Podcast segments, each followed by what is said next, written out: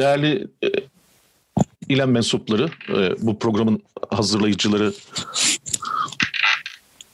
e, değerli ilan mensupları ve değerli katılımcılar, öncelikle ileme böylesine anlamlı bir sempozyumu, bilimsel toplantıyı tertiplediği için teşekkür ediyorum. Ayrıca bu toplantıya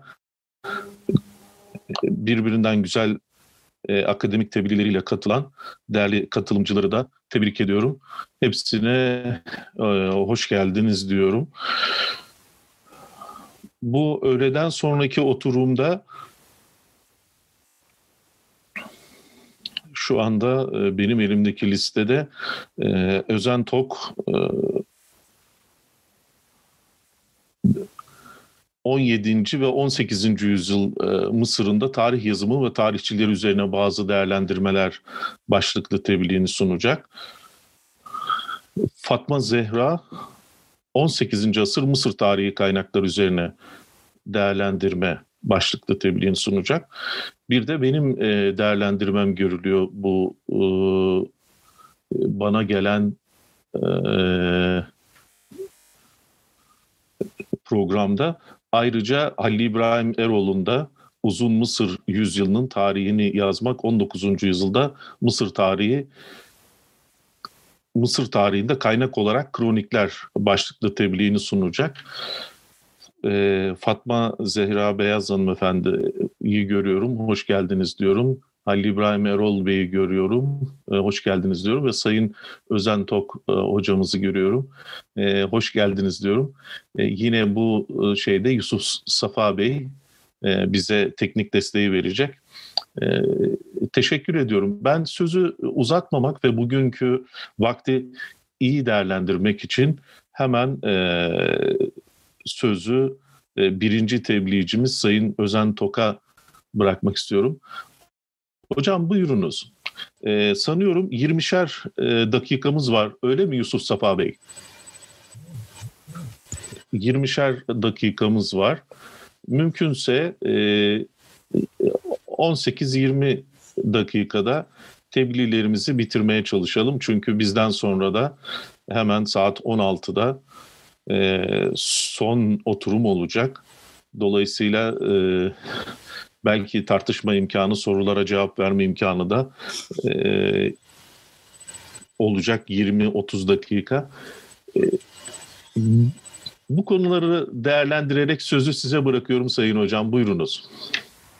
Ee, Sayın Hocam çok teşekkür ediyorum. Ee, tabii bu konuyla ilgili hassasiyetinizi bir önceki oturumda da Cengiz Hocam özellikle bu Arapçası hani zamanı çok iyi kullanın. Siz onu kesmezseniz o sizi keser mevzuca. Tabii buna riayet etmeye çalışacağız.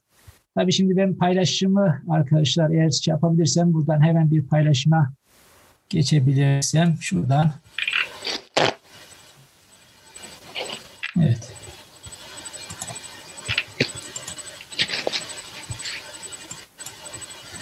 Evet şu anda e, herhalde görünüyor 17. ve 18. yüzyıl Mısır'ında tarih yazımı ve tarihçiler üzerine bazı değerlendirmeler başlığıyla. Tabii eserler olunca, tarih tarihçi olunca haliyle ben de şimdi bir e, hani bu bağlamda meşhur bir Arapça hani e, deyim vardır. İnna atharena tedullu aleyna fes'elu ba'dena anil asar şeklinde. Hatta bunu geçenlerde bakarken şair Nabi'nin de benzer şekilde bir e, şeyi var.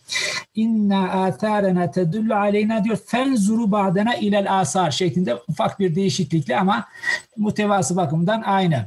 Şimdi ben tabii çok fazla e, uzatmayacağım çünkü biraz da teknik boyutu olan bir husus. Hatta ben biraz da kitabın ortasından başlıyor gibi olacağım. Zira ben aslında hani tabii program itibariyle ben daha çok 17. yüzyıl Mısır üzerine çalıştığım için bu çerçevede konuyu ben kendimce sınırlanmıştım. Fakat herhalde bunun 16. yüzyılına dair tebliğ göremedim. Dolayısıyla onu hani e, buradaki katılımcılar olsun, e, hazırın olsun mazur görsünler. Çünkü zaten 20 dakika içerisinde de kendi tebliğimizde de çok fazla belki vakit ayıramayacağım ama e, bir iki cümleyle de olsa onları yeri geldikçe değinmeye çalışırım. Şimdi tabii bu bağlamda şu kısmı da eğer toparlayabilirsek ana hatlarıyla ifade edeceğimiz temel hususlar neler dersek zaten e, şurayı belirtmemiz lazım. Yani Osmanlı tarihi deyince veyahut da Osmanlı dönemi deyince haliyle evet tamam belki de arşiv e, boyutunu göz ardı etmememiz gerekiyor ve hatta belki de biraz daha ön plandadır. Yani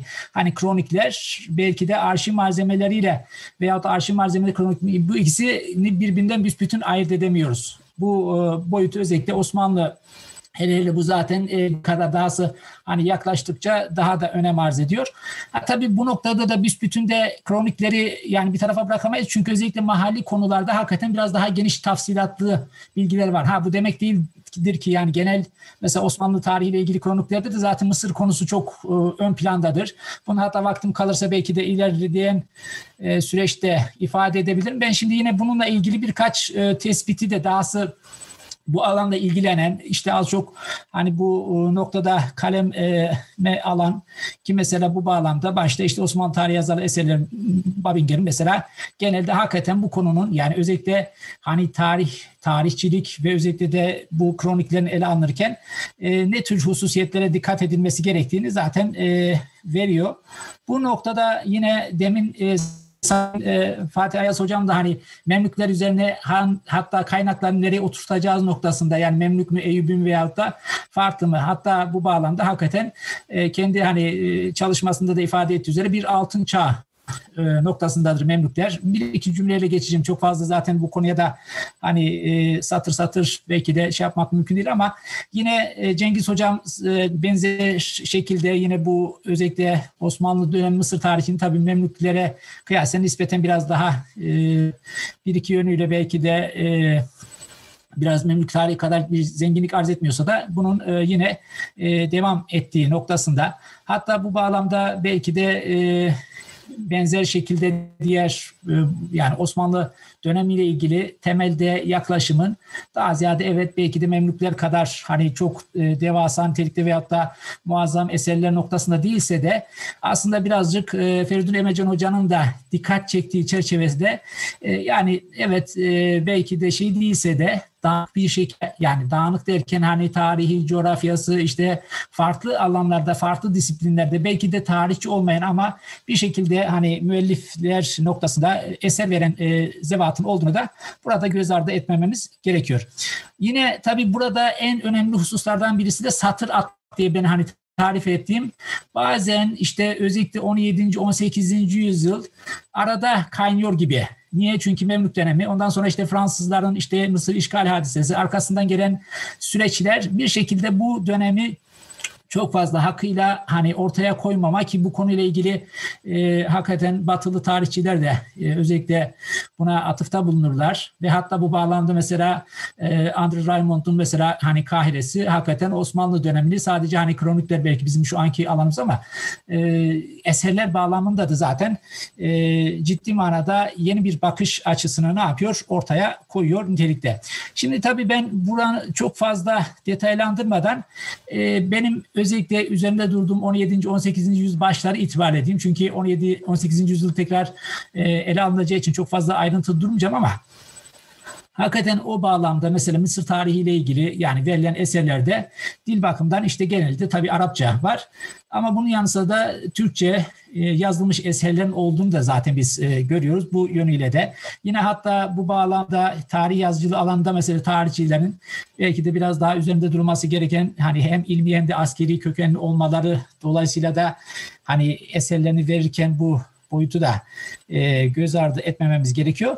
Fakat anlatım noktasında birazcık şuna dikkat etmek gerekiyor. Evet e, merkezde artık hani e, hatta İbn İyas'ın da mesela e, üzerinde durduğu hususlardan birisi de nedir işte Mısır'ın Kahire'nin işte tamam e, bir şekilde Osmanlı hakimiyetine girmesi ama e, işte makarru hükümet noktasında yani e, başkent olma noktasında çünkü Kahire hakikaten tarihi süreç içerisinde e, evet bir takım hani dönemlerde sürekli bir merkez olma durumu söz konusu olmuştur ama Osmanlı'da bu hani burada tabii taşrat tabirini illa şey manasında değil ama merkezin dışında kalma boyutuyla ifade etmek lazım. Böyle bir hususiyeti de e, göz ardı etmememiz gerekiyor. Yani bu tarih kaynaklarının hani Memlükler e, dönemiyle kıyaslanırken en azından merkez taşra boyutunu da mutlaka e, dile getirmemiz e, gerek. Gereken bir boyutu olarak görüyoruz. Tabii ben şimdi çok fazla vaktim dar olduğu için hepsini tek tek üzerinde durmam mümkün değil ama hakikaten Mısır tarihiyle ilgili hiçbir eser yani bu dönemde yok demek de mümkün değil. Hatta genelde demin bahsettiğim gibi bizim genel tarihi yani Osmanlı tarihiyle ilgili işte az çok hani başta diyelim ki Naima tarihi e, az çok Mısır'la ilgili zaten e, gündeme geldikçe o konularla ilgili bilgiler ve hemen hemen bütün tarihçiler bunu verir. Ama bir de tabii ki hani özel olarak, spesifik olarak da kimi e, bu alanla ilgili eserlerinde mevcudiyetini biz rahatlıkla görebiliyoruz. Ben şimdi çok fazla ayrıntıya girmeyeceğim ama mesela genellikle Arap hani tarihiyle ilgili ilgilenenlerin e, Osmanlı dönemiyle ilgili daha çok işte e, İbn İyas, daha sonra işte Muhammed Ebi Surur Elbek, daha sonra da işte El Ceberti ile sonuçlandırma veyahut da o şekilde bir tarihçi boyutunu ortaya koyma e, yaklaşımındalar. Ama tabii arada da birçok tarihçinin veyahut da en azından kroniğin e, müellifin bu bağlamda eser verdiğini de burada belirtmemiz gerekiyor. Şimdi tabii ben sürenin e, verdiği en azından birazcık daha hızlandırma noktasında. E, benim size birkaç hususu belki de bunları hepsini tek tek saymam burada mümkün olmayacak. Ama şuna mesela e, bir şekilde e, diyelim ki işte Osmanlı dönemi e, işte telifler içerisinde mesela Abdurrahman Abdi Paşa döneminde e, Mahmut bin Abdullah'ın mesela e, El Bağdadi'nin mesela eseri hakikaten o dönemdeki genel yaklaşımı hani e, belki de bir bütünlük olması açısından çünkü demin de ifade edildi bunu sadece hani çünkü daha ziyade işte Hilkat'tan başlayıp e, kendi dönemlerine kala, ge, e, kadar olan süreci tanımlama noktasına bir yaklaşım var. Bunu tabi bazı e, nedenlerle işte tekrar olarak algılanıyor. Aslında tekrardan ziyade bir bütünü ortaya koyma, bir bütünün bir parçası şeklinde değerlendirme yaklaşımı olduğunu ifade etmemiz lazım.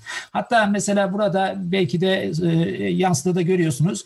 E, bu noktada diyelim ki işte tarihi Mısır'la ilgili bu Bağdadi'nin çalışmasında zaten açık bir şekilde İmam Suyuti er, e, aleyhi rahmenin diyor Hüsnü Muhadarasını diyor. Bunu esas alarak ve bu çerçevede bir eserin ortaya konulması ve hatta e, özellikle Mısır'daki görev yapan paşaların işte eserler noktasında e, işte Türkçe eser olup olmadığı veyahut da en azından ortaya konulması noktasındaki taleplerinin dikkate alınarak böyle bir eserin vücuda getirildiğini açık bir şekilde ifade ediyor. Benzer şekilde mesela işte Abdülkerim bin Abdurrahman'ın da mesela tarihi Mısır'ında da kendisi zaten Beytülmal Arapça kitabetinde bulunuyor. E, benzer aynı gerekçelerle o da e, eserini ortaya koyarken işte diyor burada e, daha ziyade Arapça tarihler söz konusu. E, tür, e, çok fazla Türkçe nadir bulunuyor. Dolayısıyla da bu e, ihtiyacı karşılama noktasında böyle bir eseri kaleme alma e, noktasında böyle bir gerekçeyi ne yapıyor? Ortaya koyuyor. Ve hatta bu bağlamda da mümkün olduğu kadar daha önceki yazılan e, kaynaklara da e, müracaat etme noktasında bir e, yol ya da yöntem takip ettiğini de vurgulanmış oluyor. Şimdi ben tabii çok fazla dediğim gibi uzatmayacağım ama ana hatlarıyla bu konuyla ilgili yani zaten eğer ileride bu çalışmalar şey yapılabilirse e, biraz belki de şuna dikkat etmek lazım. E, bu eserlerin hepsinde tabii e, farklı nüshalarının olması, hatta farklı yerlerde olması, kimisi işte İstanbul'da, kimisi Kahire'de, kimisi işte Batı dünyasının değişik kütüphanelerinde, arşivlerinde vesaire. Böyle olunca da tabii ki bu, bunun üzerinde yapılacak olan çalışmaların mutlaka bir edisyon kritik sürecinin e, dikkate alınması boyutu gerekiyor. Ha bu konuyla ilgili bizim tabii ki e, çok fazla demesem de çalışmalar nispeten evet e, fakat istenilen seviyede mi? Onu da şimdilik e, belki de takdirlerinize bırakıyorum ama e, hayır demekte de bir beis e, görmüyorum. Şimdi ben tabii ee, Süleyman Hocam ne kadar vaktim kalmadı e, kaldı 10 dakika ama, var Sayın ha, Hocam. Tamam, 10 dakikanız var. En azından bir tahlil ederek ana hatlarıyla zaten e, tartışma konusunda da eğer tekrar soru gelecek olursa biz onu da değerlendirmeye çalışırız. E, zaten bunu bir hani e, Mısır olunca zaten Mısır her halükarda Osmanlı e, gerek merkezin gerekse de oradaki e, her yönüyle yani içtimai bakımdan, idari bakımdan, siyasi bakımdan, iktisadi bakımdan hakikaten e, önemlidir. Zaten muhtemelen e, ifade edecektir. Mümtaz eyalet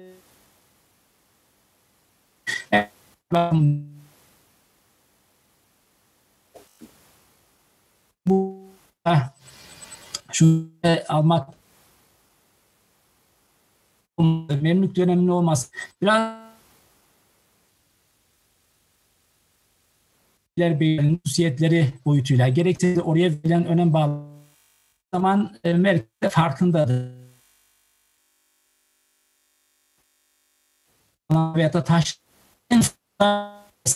bağlamında, kaynak bağlamında e, bilgi sahibi olduğu bir alan olarak da de e, göz ardı etmememiz gerekiyor. Nedir o dersek başta burada demin de hani ifade ettiğimiz üzere daha çok tabii e, Mısır'daki Memlük yerini Osmanlı Sultan tarafından tayin edilen paşalar. E, dolayısıyla Sultan Paşa tarzı eser. Buradan kastettiğimiz şu. Yani evet e, Hilkat'ten başlıyor Hazreti Adem'den itibaren e, anlatım e, ve özellikle de tabii ki artık o müellifimizin e, demin bahsettiğim mesela El Bağdadi'nin kimi veyahut da Abdurrahman bin Abdurrahman o hani tarihi Mısır eserinde olduğu gibi dönemin paşasına tabii ki ithaf edilen bir boyutu var. Dolayısıyla da burada aslında e, benim hani temel şeyim e, yaklaşımım hani küllün bir cüz'ü kapsamında bir e, tarzda yaklaşımın olduğunu e, yani buradan hani büsbütün Osmanlı dönemi Mısır e, kroniklerini e, büsbütün hani e, öncesini veya da sonrasını e, müstakil veya da kopuk olarak değerlendirmemiz pek zaten mümkün olmaz. E, belki de hani e, demin de bahsettiğim gibi bu kronikler hazırlanırken yani evet belki büyük hani muazzam eserler veren e, tarihçiler olarak karşımıza çıkmıyorsa da en azından farklı kesimlerden işte demin bahsettiğimiz ulemadan, katiplerden veyahut da hani farklı bir e, çeşitli askeri hani niteliği olan veyahut da e, sıfatı olanlar tarafından kaleme alınmış olması keyfiyeti. E tabi Mısır olunca hakikaten e, şeyi çok fazladır. Yani burada belki de e, dile getirmek mümkün olmayabilir ama malzeme çok e, haliyle fazla. Yani burada mesela zaten demin bahsettiğimiz gibi Mısır Paşası'nın, Beylerbeyi'nin kendisinin işte tayin edilmesi, gelişi hatta gelişinde karşılama törenleri ki bunu Evliya Çelebi çok açık bir şekilde e, ifade eder. Yani biraz da Mısır'a özgü bir yapısı da vardır. Ben geç çok fazla hani diğer eyaletlere çalışmış değilim ama herhalde Mısır kadar da çok renkli bir karşılama törenlerinin olduğu bir yer değil. Çünkü o biraz daha Memlük geleneğinin halk üzerindeki yani o şeyini e, bir şekilde tolere edecek bir e, boyutta. Yine işte İrsaliye Hazinesi ki yapı itibariyle hani merkeze bağlılığı bağlamda işte hani bizim Salyaneli, Salyanesiz dediğimiz eyaletler kategorisinde İrsaliye Hazinesi bile kendi içerisinde belli bir prosedürü gerektiriyor. Daha da önemlisi haremeyn çünkü özellikle Mısır'ın zaten stratejik boyutu bağlamında yani Haremeyn'de organik bir bağ var. Çünkü zaten Mısır olmadan Haremeyn'i elde tutmanız mümkün değil. Bunu tarihi süreç içerisinde zaten biz onu görüyoruz. Bununla ilgili oldukça kroniklerimizde, kaynaklarımızda yansıyan e, özellikle hac organizasyonu çünkü hakikaten o da belli başlı. Çünkü İslam dünyasında işte hani İstanbul'dan işte Kahire ki Kahire'de hakikaten e, Kuzey Afrika boyutuyla gelen hacıları da toplayan önemli bir hac organizasyonuna ev sahipliği yapıyor. Zaten Nil Nehri ki e, hakikaten Mısır'ın yani bilinen tarihi boyutuyla en önemli unsurlarından birisi. Hatta ben şimdi tabii vaktim yok yoksa mesela demin bahsettiğim o tarihi Mısır'da heyecanla anlatılır. Yani özellikle Nil'in feyzanı taşması veyahut işte e, taşmaması durumunda tabii ki kuraklık, kıtlık, veba bunlarla ilgili o kadar çok hani e, demin hani acayip hani tarzından şeyler. Hakikaten heyecanla beklenen ve bazen de ciddi manada ekonomi bağlamda, iktisadi hani sürecin yanında sosyal bağlamda her şeyi alt üst edebilecek ve sadece Mısır'la da sınırlı kalmayan Haremeyn'i işte İstanbul'u merkezi etkisi altına e, bırakacak nitelikte olaylar olarak görüldüğü için bunlar zaten bizim kaynaklarımız hakikaten e, ifade ederler. Yani bu ve benzer hususlar tabii ki haliyle bizim e, 17. ve 18. yüzyıl e, sürecinde karşımıza çıkan hususlar. Ha tabii şunu da söyleyelim. Yani Memlük devrindeki mesela biyografi tarzı çok fazla belki de karşımıza çıkmıyor olabilir. E, ama genel olarak hani şunu belirtebilir veyahut da e, ifade edebiliriz. E, evet e, bu e, özellikle en azından 17. yüzyıl sürecinde e, zaten bizim hani daha çok özellikle Türkçe olarak yazılan eserlerde paşaların birazcık daha e, rolü en azından ya işte bu benden önce kimler vardı noktasında bir merakın e, artık e, sonucu olarak yazıldığına dair e, kroniklerimizde atıflarda bulunuyor olduğunu da ifade edin. Sayın Hocam ben fazla vaktinizi almadan en azından yine de olursa tekrar sorular söz alırız. Yok değilse de ben burada ana hatlarıyla özetlemiş ve toparlamış olarak size bırakıyorum. Tamam efendim teşekkür ederiz. Ee, sağ olun vakte riayet ettiğiniz için hatta fazladan da vakit bıraktığınız için. Şimdi ben e, ikinci konuşmacı olarak Fatma Zehra Beyaz hanımefendiye söz vermek istiyorum. Fatma Zehra Beyaz 18. asır Mısır tarihi kaynaklar üzerine bir değerlendirme başlıklı konuşmasını yapacak. Buyurunuz Fatma Zehra Hanım. Merhaba hocalarım, merhaba sayın dinleyenler. Ben bu konuşma kapsamında 18. asırda Mısır sahasında yazılan önemli bazı tarihlerden bahsetmek ve bu metinler üzerinden şu birkaç soruya cevap aramak niyetindeyim. 18. asırda Mısır sahasında yazılan tarihlerde Osmanlı öncesi Mısır tarih yazıcılığı geleneklerinin izlerini sürmek mümkün müdür? Bir geleneğin devamından söz edilebilir mi? Yoksa bu tarihler tamamen Osmanlı dönemi tarih yazıcılığı anlayışı çerçevesinde mi değerlendirilmeli? İlk sorum bu. İkinci sorum da Osmanlı merkezinin izlediği Mısır siyasetinin bu dönemde yazılan tarihlere herhangi bir etkisi olmuş mudur?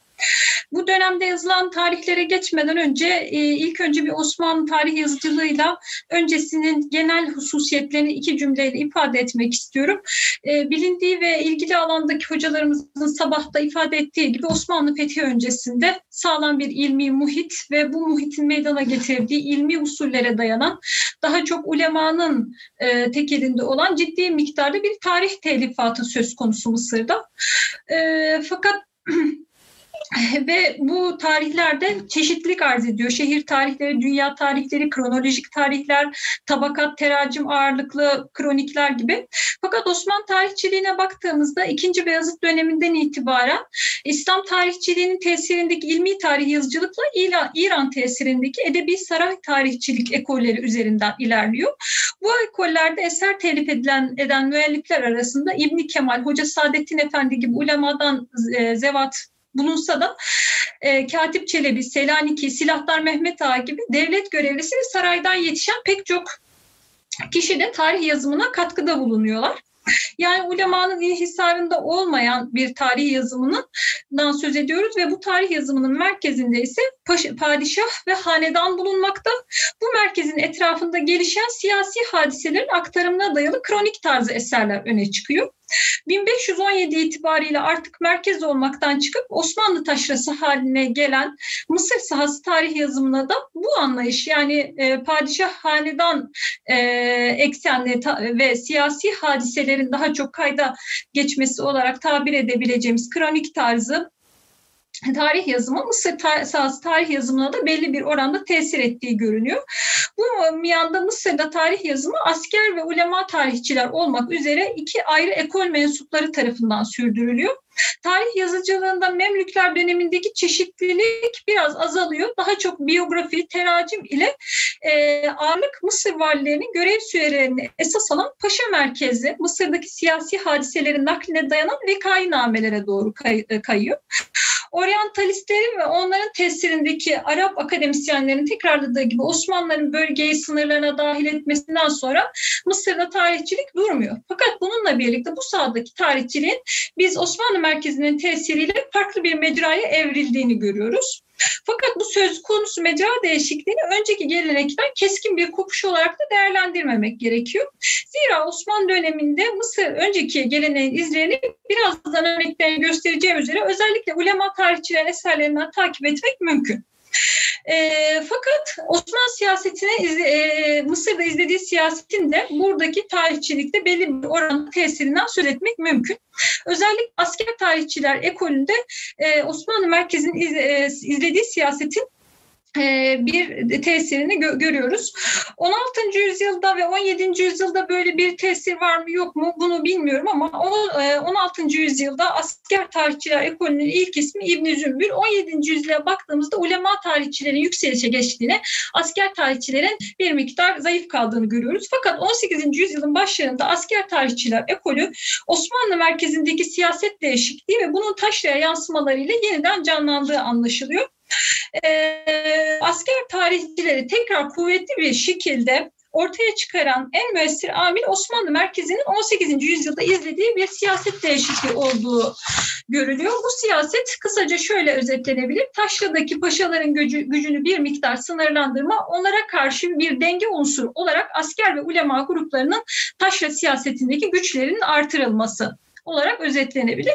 Bu bağlamda e, Mısır'daki 7 Ocak askeri ve bunların üzerindeki emirlerin gücü zirveye çıkıyor ve Mısır siyasetindeki hiziplerin iktidar mücadeleleri son derece artıyor. Tarih telifi de askerler tarafından yapıp ettiklerini kendi bakış açılarından kayda geçirmesi ve kendilerini ifade alanı olarak görülüyor. Ve e, bu dönemin tarihlerini zaten en çok meşgul eden, en başat mevzuda Mısır'daki askeri gruplar ve hizipler arasındaki mücadele olduğu dikkat çekiyor. Askerler tarih yazarak bizzat iştirak ettikleri veya şahit oldukları hadiseleri kendi cephelerinden kayda geçmek istemiş gibi görünüyorlar. Mesela bu ekol tarihçilerinden Azepler Ketüdası Ahmet Eddemirdaşi da tarih yazmasını içinde sancak beyleri ve ocaklardan oluşan bir grup arkadaşı istiyor. Osmanlı merkezinin e, bir denge siyaseti izleyerek paşaların karşısına yerel güçleri e, e, çıkarma ve onları güçlendirme siyasetiyle biz askerlerin ciddi oranda maddi anlamda kaynakları ele geçirdiklerini görüyoruz ve Mısır'da ilmi, kültürel faaliyetleri himaye eden askerler ve emirler arasından önemli kişiler çıktığını görüyoruz. Mesela Azepler Kethüdası Rıdvan El Celfi bunlardan bir tanesi ki bizim asker tarihçilerimizin bir kısmı da Azepler Ocağı'na mensup zaten. Ruznameci Hasan Efendi var. Mesela, mesela e, Ahmet Eddemürdaşi e, kendisini Ruznameci Hasan Efendi'nin yanında yetiştiğini söylüyor ki Ruznameci Hasan Efendi Mısır'da bu dönemde 18. yüzyılın başlarında önemli bir kültür sanat hamisi. Şimdi e, bu tarihlerin kısaca e, isimlerinden bahsetmek istiyorum. E, asker tarihçilerin öne çıkanlarının e, eserlerine literatürde bugün Peter Malcolm Holt'un ifadesiyle Demirdaşi grubu kronikleri e, e, ifadesiyle anılıyor. E, bunların en önemli iki tanesinin ismini verip geçeyim sadece. Azepler Kethüdas, Ahmet Kethüdan'la Edürretül Musane fi Ahbaril Kinane 1756'ya kadar geliyor. 1688'den başlayıp 1756'ya kadar geliyor. Bir diğer tarih Mustafa bin Erhac İbrahim'in Tarihi ve Kayyı Mısra Kahire bu da 1739'a kadar geliyor yine 1688'den e, başlıyor. Bunların genel özelliklerinden hemence e, bahsetmek istersek e, bu tarihlerde herhangi bir ilmi tarih usulünün benimsenmediği bu babda ulema tarihçilerin eserlerinde gelenekselleşmiş olan müelliflerin tarih anlayışları hakkında bilgi veren bir mukaddimenin bulunmadığı görülüyor. Asker tarihçiler Besmele, Hamdele ve Salvele'den sonra kabaca Hicri 1100 yani Hicri 12 asrın başını esas alarak dönemin Mısır siyasetinde öne, öne çıkan siyasi hadiseleri paşa merkezli olarak bu dönem tarihlerinin en önemli özelliği olan paşa merkezli olarak naklediyorlar. E, eserlerinin kaynakları, yazılı kaynakları hakkında da bir bilgi vermiyorlar. Sadece sözlü kaynaklarını zikrediyorlar. Her e, bu, bu müelliflerin dili Mısır lehçesi, e, tabir ettiğimiz ammice, biz, bizim ammice tabir ettiğimiz Mısır lehçesi Türkçe kelimelerle mahlut e, kırma bir konuşma dili. Bu da onların aslen Arap olmamalarından ve ciddi bir eğitimden geçmemelerinden kaynaklanıyor. Asker tarihçilerin hem ilmi tarihçilik usullerini tatbik etmemeleri hem de konuşma diliyle yazmaları e, onları önceki gelenekten epeyce koparıyor tabii. E, eserlerin ana mevzusu Mısır'ın iç siyaseti, idari yapısının işleyişi, Hizipler arasındaki mücadeleler, Ocak arasındaki çatışmalar ana mevzusunu oluşturuyor. Zaten bu tarihleri orijinal kılan da bu. Mısır siyasetinde faaliyet gösteren faillerin yaşadıkları, gördükleri ve duyduklarını bir görgü tanığı olarak hatırat üslubunda nakletmiş olmaları bize e, bu taşranın en önemli eyaleti olan e, eyaletlerinden biri olan Mısır hakkında ilk elden ve içeriden bilgi alma fırsatı sunuyor. Özellikle Ahmet Kethüdan'ın eseri 1737 ve 1757 arasında Ceberti'nin tek kaynağı durumunda olması hasebiyle oldukça önemli.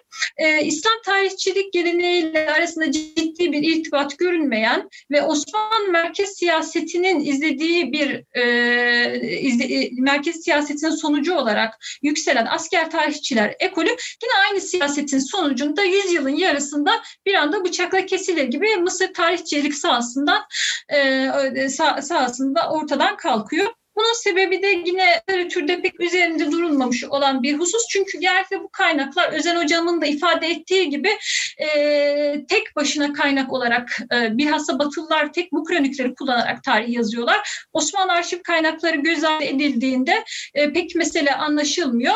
Osmanlı arşiv kaynaklarına baktığımızda bizim bu tarihlerde 1756-57 itibariyle 7 Ocağın özellikle Azepler Ocağı'nın gücünün kırıldığını e, Osmanlı merkezi tarafından bilerek gücünün kırıldığını ve Mısır'daki idari askeri grupların insan kaynağına dair yeni bir düzenlemeye gidildiğini görüyoruz.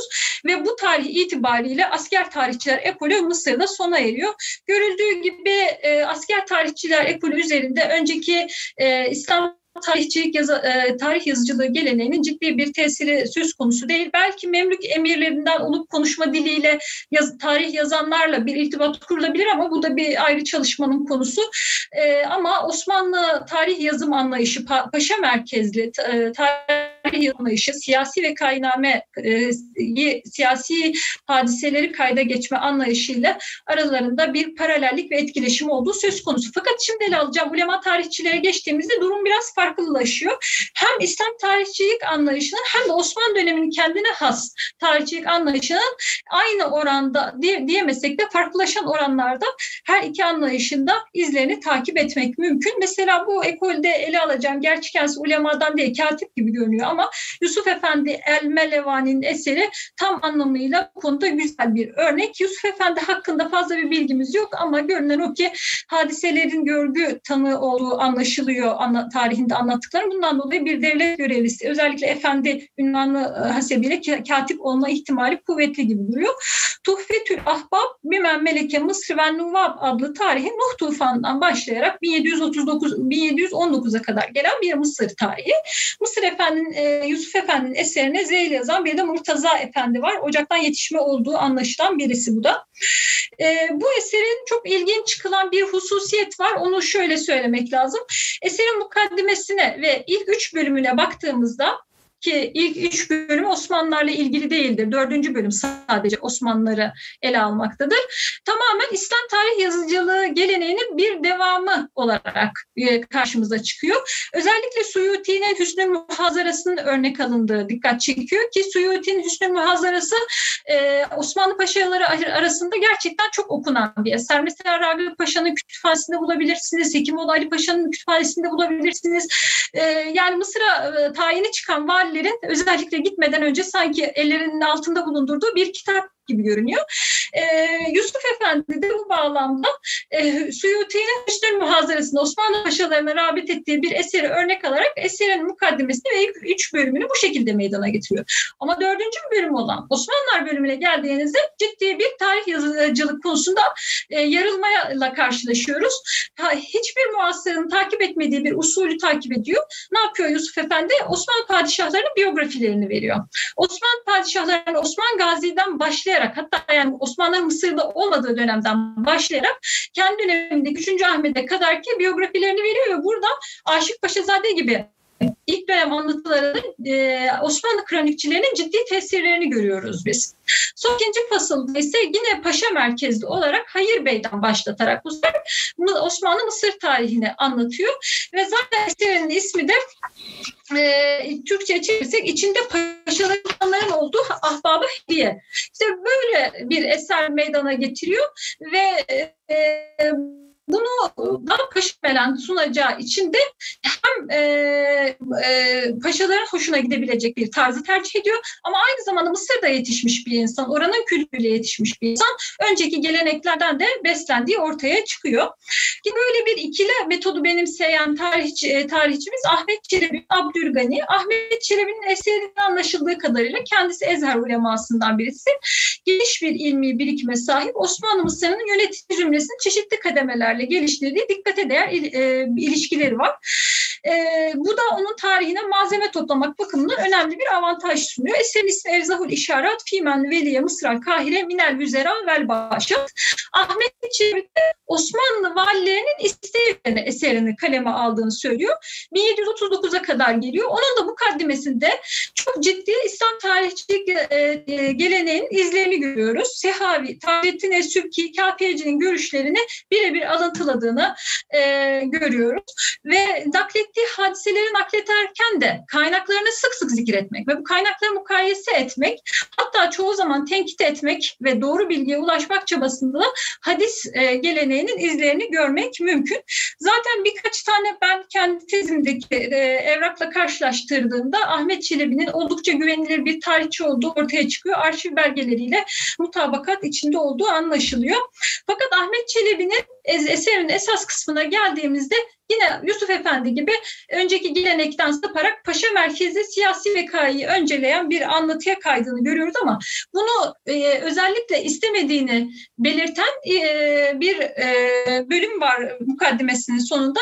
En sonunda da bu kısmın Hazreti Peygamber'den aktardığı bir kişi bir kavmi sever fakat onların yaptığını yapamazsa yine onlardan sayılır. Kişi sevdiğiyle beraberdir hadisleriyle zarif, zarif ve ince bir göndermeyi ima ediyor. Osmanlı merkezinin uzantısı olan tarihçilik anlayışına biz Abdurrahman bin Hasan el-Ceberti'nin adeta diye mahiyetinde e, bir mukaddime ve eser ortaya koyduğunu görüyoruz. Kendisi e, bu alanda çalışanların bildiği bir isim olduğunu düşünerek çok fazla hakkında bilgi vermek istemiyorum ama Ezher e, de, de yedi kuşaktır görev yapan bir ulema ailesine mensup. Babası Hasan bin İbrahim el-Ceberti çok meşhur bir alim. Hatta 3. Mustafa ile mektup kutuplaşacak kadar e, Osmanlı e, idari zümre, zümreleriyle ciddi ilişkileri olan Ragıp Paşa, Hekimoğlu Ali Paşa gibi pek çok paşayla e, kişisel e, münasebet tesis eden birisi. Türkçe, Farsça biliyor babası ve e, askeri sınıftan kimselerin kızlarıyla yaptığı evlilik sayesinde ciddi bir e, variyet e, meydana getiriyor. Bu variyette ilime ve kültüre yatırıyor. Böyle bir ortamda e, dünyaya geliyor Abdurrahman bin Hasan el-Ceberti o da babası ve ceddinin e, yolunu izleyerek Ezher'de okuyor e, ve fıkıh ve dil alanında uzmanlaşıyor. Murtaza Ezzebidi'nin mülazımlığını yapıyor ve dönemin revaçtaki tarikatlerinden Halvetiye'ye intisap ediyor. 1776 itibariyle ise yazmaya karar verdiği tarih hakkında notlar tutmaya başlıyor. E, bu, bu şekildeki e, doktor tuttuğu tarihini ise 1820 yılında nihayet erdiriyor. 1688 ile 1820 e, arasında ihtiva eden muhallet dört ciltlik bir biyografik kronik meydana getiriyor. E, e, onun eseri diğerlerinden her bakımdan ayrılıyor. Birincisi paşa merkezli değil. Bu yazımı zaten eserin mukaddimesinde çok ciddi bir şekilde tenkit ediyor ve reddediyor kendisi. E, önceki İslam kendisi zaten İbnül Esir'in takipçisi olarak e, kabul ediliyor. Mukaddimesinde İbni Haldun, Kafiyeci gibi pek çok İslam aliminin e, tesirinde e, kaldığı anlaşılıyor. E, ve e, mukaddimesinin devamına baktığımızda e, siyasetçilerin ve siyasetin gölgesinde kalan tarihe bir reddiyesi var. Kendisi şöyle diyor, beni tarih yazmaya sevk eden amil nesilden nesile devam eden tarih yazımının muasırlarım tarafından ihmal edilmesidir. Halbuki bu tebliğde de gördüğümüz üzere ve daha başka numuneleri de olduğu üzere 18. asırda pek tarih yazımı ihmal edilmiş görünmüyor. Onun tarihin ihmal edildiğine dair altında yatan asıl sebep tarih yazımının siyasetçilerin siyasetin gölgesinde olması. Zira ona göre tarih yazımı bir süredir kahramanların, askerlerin işi olarak görülmüştür. Halbuki onlar daha önemli işlerle meşgul olmaları hasebiyle iyi bir tarih yazmak noktasında mazurdurlar. Çünkü siyasi çalkantılar arasında yorulan kalemleri düzgün bir şey yazmaya mani olur. Kendi parlak dönemleri geçtiklerinde ise hiçbir şey kaydetmeden vaktin boşu boşuna geçtiğini fark ederler. Tarih yazmak ancak bir e, fakir gibi diyor e, e, Abdurrahman Hamid El-Ceberti e, bütün vaktini, emeğini, mesaisini buna e, hasreden birisi tarafından üstlenilmelidir diyor. Ondan sonra e, kendisi aslında biz bugün tespit edebiliyoruz. Kaynakları arasında asker tarihçilerden ciddi bir biçimde yararlandığını görmemize rağmen bu kaynakları e, reddeden bir yaklaşım benimsiyor. Hiçbirinin ismini zikretmiyor. Sadece şu ifadeyi kullanıyor. Kendi dönemimden öncesini yazmak için bir araştırmaya giriştiğimde sadece avamdan bazı askerlerin karaladığı, ifadeleri zayıf, üslupları bozuk, tertipleri karma karışık bazı defterler buldum. Bunlardan yeri gelince geldikçe eksik kaldığım yerleri tamamlamak için bazı alıntılar yaptım diye onların eserlerini küçümseyici ifadelerle geçiştiriyor. Çünkü Ceberti bu ta- kitapları gerçek bir tarih yerine koymuyor ki tarih kitabı olarak da bahsetmiyor. Bazı defterler, bazı karalamalar olarak bahsediyor. Avamdan askerlerin yazdıkları dışında Ahmet Çelebi bin Abdülgani adlı bir şahsın kaleme aldığı ciddi bir tarih kitabına ulaştım diyor. Aslında ulemadan olan ve oldukça sağlam bir tarih yazan Ahmet Çelebi de asker tarihçilerin eserlerinin tertibine tabi olması yani paşa merkezi tarih yazması sebebiyle tenkide tabi tutuyor. Çünkü o siyaset erbabının tarih yazımına karşı olduğu gibi ulemanın da paşa merkezi tarih yazmasına tenkit ediyor. Zaten çok dikkate değer e, mukaddimesinin devamındaki bölümde ilim ve adalet temalı bir bölümü var. E, adaletin e, ilme, Ümera'nın da e, e, adaletin ilim ile Ümera'nın da ulema ile kaim olduğunu altını çiziyor. İlmi adalete, ulemayı da Ümera'ya tekaddüm ettiriyor. E, ilmin ve ilim erbabının ontolojik hiyerarşide siyasetin üstünde yer aldığını vurguluyor ve eserinin tertibinde de bu görüşlerine riayet ederek ulemayı, Ümera'ya ve hatta sultanlara bile tekaddüm ettirerek eserinin teracüm kısmında bu tavrını istikrarlı bir şekilde sürdürüyor. Ayrıca eserinin çeşitli yerlerinde Osmanlı merkezinden veya Mısır'daki siyasetçilerinden beklenti içine giren ulemayı da küçümseyici ifadelerle tenkit ederek bu noktadaki tavrını sık sık açık ediyor. Nihayetinde mukaddimesini bu eseri cem etmekteki maksadım makam sahibi bir kimseye yaramak değildir. Bununla bir vezir ya da emirin emri altına girmeyi istemem ve yersiz bir med ve zem ameliyesine girerek devlet merkezine dal, dal kavukluk etmek niyetinde de değilim diyor. Hasılı Ceberti hem tarih yazımı noktasında benimsediği ve eserinin bütününe başarıyla uyguladığı metot hem de sahip olduğu dünya görüşü noktasında İslam düşünce geleneğinin bir halkası olmak istediğini ortaya koyuyor ve 18. asrın merkezden taşıya her tarafı kuşatan siyasi ortamına reddiye mahiyetinde bir eser yazma başarısını gösteriyor. Ceberti başarılı bir tarih yazmasının yanı sıra bir süredir tam olarak tatbik edilmeyen bir tarih yazım geleneğini ihya etmeye girişmesi bakımından da muasırlarının önüne geçiyor. Hepinize dinlediğiniz için teşekkür ediyorum. Ee, biz teşekkür ederiz e, Fatma Zehra Hanım. Ee, şimdi e, üçüncü konuşmacımızda sıra e, Ali İbrahim Erol Bey. Güzel bir doktora tezi yapmıştı. Ben de doktora tezinin jürisinde bulunan bir üye olarak buna muttali olmuştum. Şimdi e, Ali İbrahim Erol Bey e, uzun, e, uzun Mısır yüzyılının tarihini bilmek 19. yüzyıl Mısır tarihinde kaynak olarak kronikler. E, bu başlıkta bir konuşma yapacak. Ali İbrahim Bey buyurunuz. Teşekkür ediyorum hocam. Evet. E... Evet şu anda benim saatim e, 14.47 e, mümkünse işte 15 e, 10'a doğru bitirelim. E, tamam. Teşekkür ediyorum. Buyurunuz. Ben teşekkür ederim. Ee, Fatma Zehra hocamın bıraktığı yerden devam etmiş olacağım ben de biraz. Ee, öncelikle evet. 19. yüzyıl için şöyle genel, e, burada teknik açıdan başta yani bu e, yüzyıl boyunca kaynaklarını sıralamanın e, mümkün olmadığını e, herhalde e, söylemek gereksiz oldu diye düşünüyorum. Çünkü hakikaten e, önceki yüzyıllara kadar e, nazaran çok ciddi manada çeşitlenen mecralarla karşı karşıyayız ve buna paralel olarak da tarih yazım e, sahasında e, ciddi bir e, artış söz konusu. Dolayısıyla ben burada sunumumda yüzyılın e, genel karakteristiğini ortaya koyacak bir takım e, bir tasnif bir e, bölümleme yapmak istiyorum ve bunun altında e, dönemin ön plana çıkan tarihçiler üzerinden anlamlı kılacak bir şekilde besleyerek e, sunumu icra etmek istiyorum. E, 19. yüzyıla baktığımızda e, iki yani asrı ikiye ayırmanın mümkün olduğunu söylemek gerekiyor öncelikle. E, 18. yüzyılın devamı olarak burada Ceberti e, başta olmak üzere yani yüzyılın ilk yarısında Eser mezunu olan ulemanın e, bir önceki yüzyıla nazaran ciddi manada hatta tamamen neredeyse tarih yazım sahasına a, hakim oldukları bir dönemden bahsediyoruz.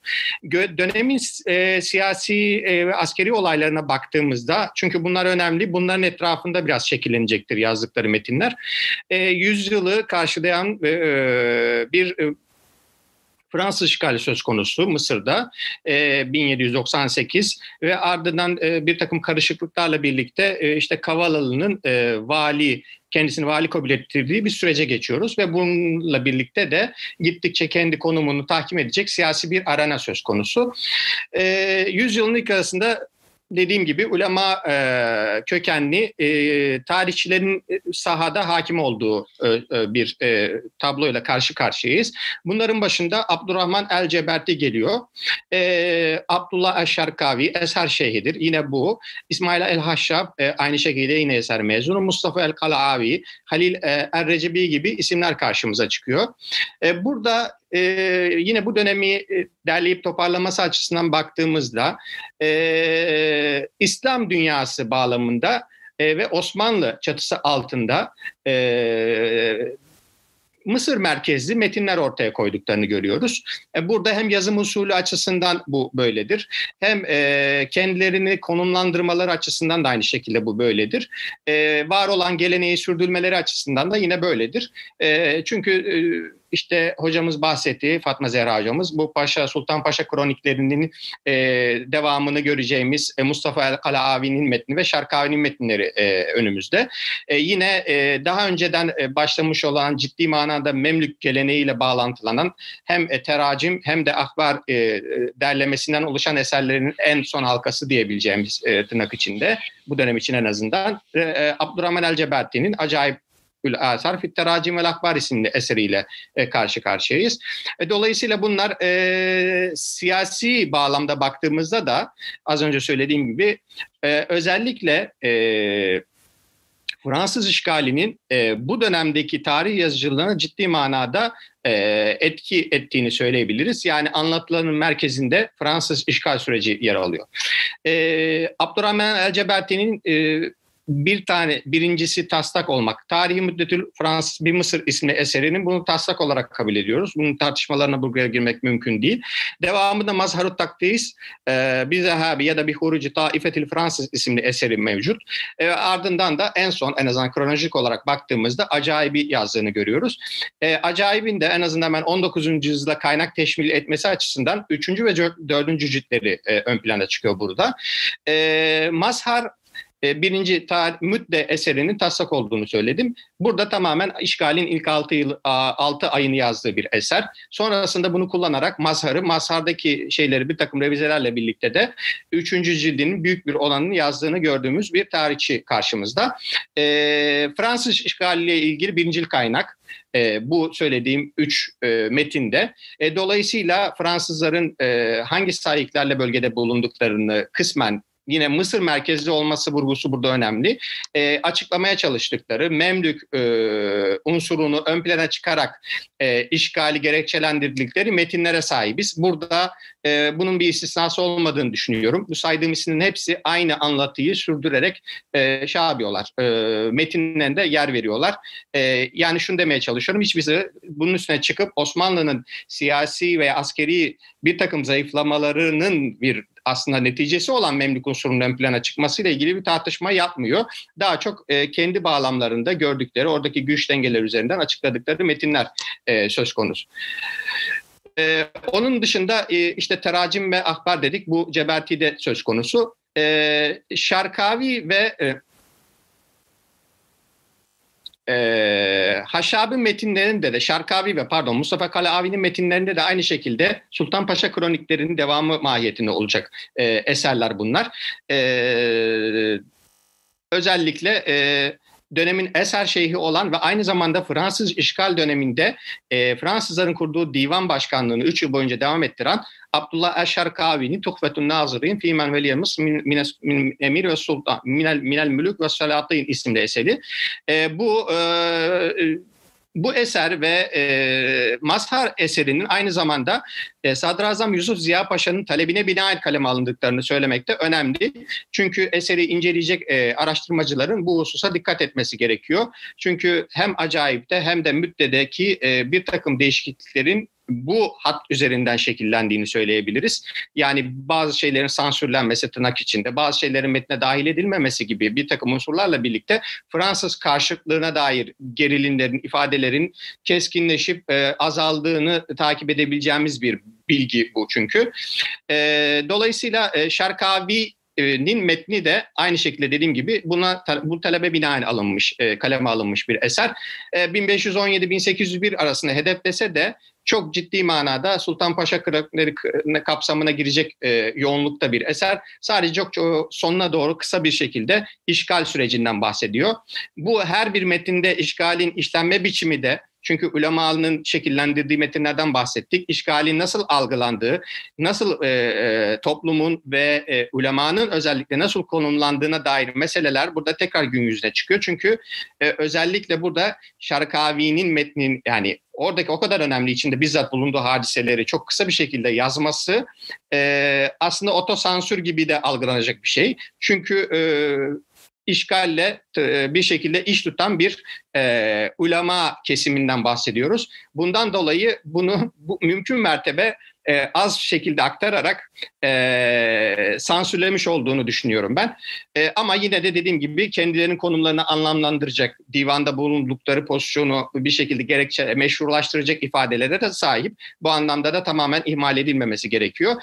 Ardından İsmail Haşşab'ın iki tane eseriyle yine e, üç eseri var ama bizim 19. yüzyıla kaynaklı kesmesi açısından e, Hulasatu Mayurat min Akbar Emir Murat isimli eseri var.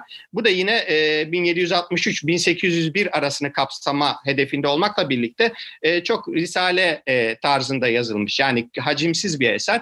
E, burada da yine e, sonu itibariyle hem işgali e, tanıklık etmesi hem e, bunu e, e, Memlük unsurunun e, veya oradaki işte siyasi aranada cereyan eden hadiselerin anlamlarımız açısından bir takım e, bilgiler de sunuyor bize. Haşşap da aynı zamanda yine e, işgal döneminde divan katipliği yapan birisi. E, ve bu e, eserini özellikle Hulasatu Mayurat isimli eserini e, Fransızların talebi o üzerine e, kaleme aldığını biliyoruz. Şu an sonra deskripsiyonun e, Fransızların yaptığı hacil külliyatın e, kaynaklar arasında yer alacaktır bu. E, burada da Fransızların niye geldiğini, nasıl e, bir işgal süreci yaşandığına dair unsurları Fransızların gerekçelendirmesi üzerinden aslında birbirini besleyen metinler olduğunu da görüyoruz. Çünkü Fransızlar bizzat Memlüklerle mücadele etmek için oraya geldiğini biliyoruz. Osmanlı Nın haber izni dahilinde e, bu e, harekatı gerçekleştirdiklerini söylüyorlar. E, diğer metni, diğer daha önemli olan metni, bu zayıf metne e, nazaran e, divandaki kayıtları e, kaleme aldığı kendisinde vazifesi itibariyle bu tarz kaynakların elin altında olmasıyla da alakalı bir şey bu. Tarihul Müselsel fi havadisi zaman ve vakaya divan diye. Burada o e, toplamda 31 celsenin o, e, tutanaklarına e, karşı karşıyayız. Çok ciddi manada e, işte divanlarda neler tartışıldığı, e, nasıl bir e, süreç e, izlendiği, Fransızın e, Fransızların e, Müslüman toplumuna bakışı, e, Fransız Müslüman Fransız imajının propaganda mahiyetinde kullanılması özellikle bunlar çok ciddi manada e, hem Ceberti'den takip edilmektedir ama aynı zamanda buradan daha içeriden belki e, bu tanıklıkları takip edebileceğimiz bir e, ana kaynak var elimizde. E, bu e, aynı zamanda neşrediliyor. Yani diğerleri de neşrediliyor. Bu Fransızca ve Arapça metinlerle birlikte neşredilmiş bir eser. E, süreyi hızlı kullanmak için e, hızlı ilerlemeye çalışıyorum. E, e, Halil Er-Recebi'nin e, Tarihul Vezir Muhammed Ali Paşa isimli eserinden bahsedebiliriz. Yine e, bu ulema kökenli olarak e, ilk dönemde yazanlardan. Bu da e, Kavalılı'nın talebi üzerine, dolaylı talebi üzerine e, dönemin eser şeyhi El Arusi e, üzerinden e, kendisine ileten talebe binaen yazılmış bir eser. Baştan sona Kavalılı'yı destekler mahiyette kurgulanmış bir eserdir. Bunun da Ceberte'ye bir güçlü bir metne karşılık antitez üretecek bir e, beklentiyle yazılması talep edildiğini literatürdeki tartışmalardan haberdarız. Dolayısıyla bu ihtiyatla vesaire bakılması e, önem arz ediyor. E, eser 7 bölümden oluşuyor. Tamamen işte e, Kavalalı'nın kendi biyografisine yer verdiği, e, devamında onun icraatlarını, istatlarını, reformlarını işlediği bir eser. E, eserin tarihsel bağlamının dışında son bir bölümü ilgi çekicidir. Burada tarih metni olarak kabul edilmeyebilir ama aynı zamanda ulemanın hem oradaki süreçteki gelişmeleri meşrulaştırmasını okuyabileceğimiz çok sağlıklı bir kısım belki bu. Ee, cihadi ordusunun kurulması ile ilgili dini, e, pratik bir takım e, gerekçeler e, bağlamında ordunun kuruluşunun tartışıldığı bir kısım burası. Bu o anlamda çok dikkat çekici. E, niye buna ihtiyaç duyulduğu ve aynı zamanda e, belki nasihatname, belki bir e, rehber, kılavuz şeklinde de e, olan kısımları var. Yani e, ordudaki unsurların nasıl terbiye edildiğine dair, edilmesi gerektiğine dair e, bir takım öğütlerde de bulunuyor e, Recep'i burada. E, hemen arkasından Nikola Türk isimli e, Lübnan'dan e, dönemin e, e, emiri, Lübnan emiri olan ikinci e, Beşir tarafından e, bizzat e, hadiseleri e, işgal sürecini yazması üzerine e, Mısır'a gönderiliyor bu kişi. E, bunun da e, e, eseri yine tamamen başından sonuna kadar işgali anlatan bir eser. E, bu anlamda Ceberti ile bir nebze rekabet edebilecek yoğunlukta e, e, bilgilere sahip. Yani e, işgal boyunca yayınlanan bütün bildirileri, e, divanla ilgili alakalı ka, alan, alınan kararları, propaganda metinlerini i, içeren e, bir e, eser. Ceberti'ye nazaran e, daha e, Hristiyan kökenli olması itibariyle ve Fransız bölgesel olarak Fransızlara daha yakın temas etmesi, işlerinden bulunması açısından mukayese e, imkanı sunmaktadır bu eser. Yani Fransızların e, Müslüman Fransız imajına dair içeriden birçok e, tanıklığa sahiptir. Bunların tamamen e, aslında e, propaganda e, efendim e, siyasi bir e, hikmet e, bağlamında icra edildi. Yoksa aslında gerçeklikle alakası olmadan dahi çok güzel tanıklıklara sahip bir eser. E, ama Hristiyan olmasına rağmen Fransızların ahlaki, toplumsal yani Mısır'a getirdikleri çünkü biliyoruz ki burada e, birçok e, e, yani e, ulema e, ne diyelim ilmiye heyetle geldikleri gibi aileleriyle gelen e, e, Fransızlar var e, ve yanlarında da kadınları çocukları getiriyorlar. Bunların yaşantılarının e, gözlemlendiği eleştirildiği yeri geldiğinde sert eleştirildiği, belki Cebelti ile rekabet edecek düzeyde keskin eleştirilerin yöneltildiği bir metin de var aynı zamanda karşımızda. Bu anlamda da önemli. Diğer bir hususiyeti ise e, her ne kadar Mısır merkezi yazıldıklarını ben bahsettim bu dönemdekilerin. E, bu eserin daha çok e, küresel Fransız, e, İngiliz rekabetin, sömürü rekabetinden haberdar olan bir metin olarak karşımızda bu. E, e, Hindistan e, planından haberdar bir e, tarihçi karşımızda. Bu da dediğim gibi Fransızlarla temasıyla alakalı bir şey olsa gerek. Çünkü diğer metinlerde böyle bir okumayı görmüyoruz. E, Kısaca bu şekilde iki dönemden bahsettim tasnif edilecek gibi. Burada e, geçiş dönemi figürü olarak karşımıza Rifa Rafit Et-Tahtavi'nin çıktığını görüyoruz. E, çünkü bu artık onunla birlikte e, aslında yani onunla birlikte derken ulemanın, ilmiye sınıfının e, dönüşmesi açısından onunla birlikte diyorum. E, kendisi e, ulema sınıfına mezun, Ezher'den mezun olup Avrupa'ya giden heyetlerin başında imam sorumlu olarak gönderilen birisi ve 5 yıl Paris'te kalıyor 1826-1831 yıllar arasında. Bu sonraki gelişmelere hem içerik bakımından hem zihniyet bakımından dönüşümün başlatıcısı olarak bunu konumlandırabiliriz. Her ne kadar kendisi bizzat döneme dair tanıklık bırakmasa da yani kronik ve tarih e, eseri açısından söylüyorum. E, geçiş sürecinin önemli figür olarak karşımıza çıkıyor. E, burada tamamen e, ilk dönemde bilin şunu söyleyeyim. Kavalalı daha yani Recebi'nin metninin dışında e, özellikle Ceberti üzerinden söylersek daha eleştirel bir yaklaşılan bir figür e, dönemin kendi dönemi içinden. E, ama e, Rıfat Tahtavi ve sonraki dönemde tamamen Kavala'nın kendileri metinde muhkem bir mevki edindiğini gördüğümüz bir süreç işleyecektir. Bu mübarek içinde geçerlidir. E, diğer İsmail Serheng veya diğer yazılan bütün tarihçiler için hemen hemen bunu söyleyebilirim.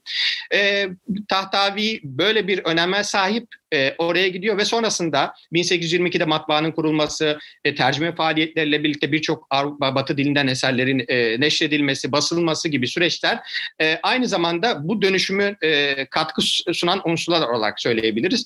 E, burada e, kaynak itibariyle Tahtavi'nin Paris Seyahatnamesini zikredebiliriz.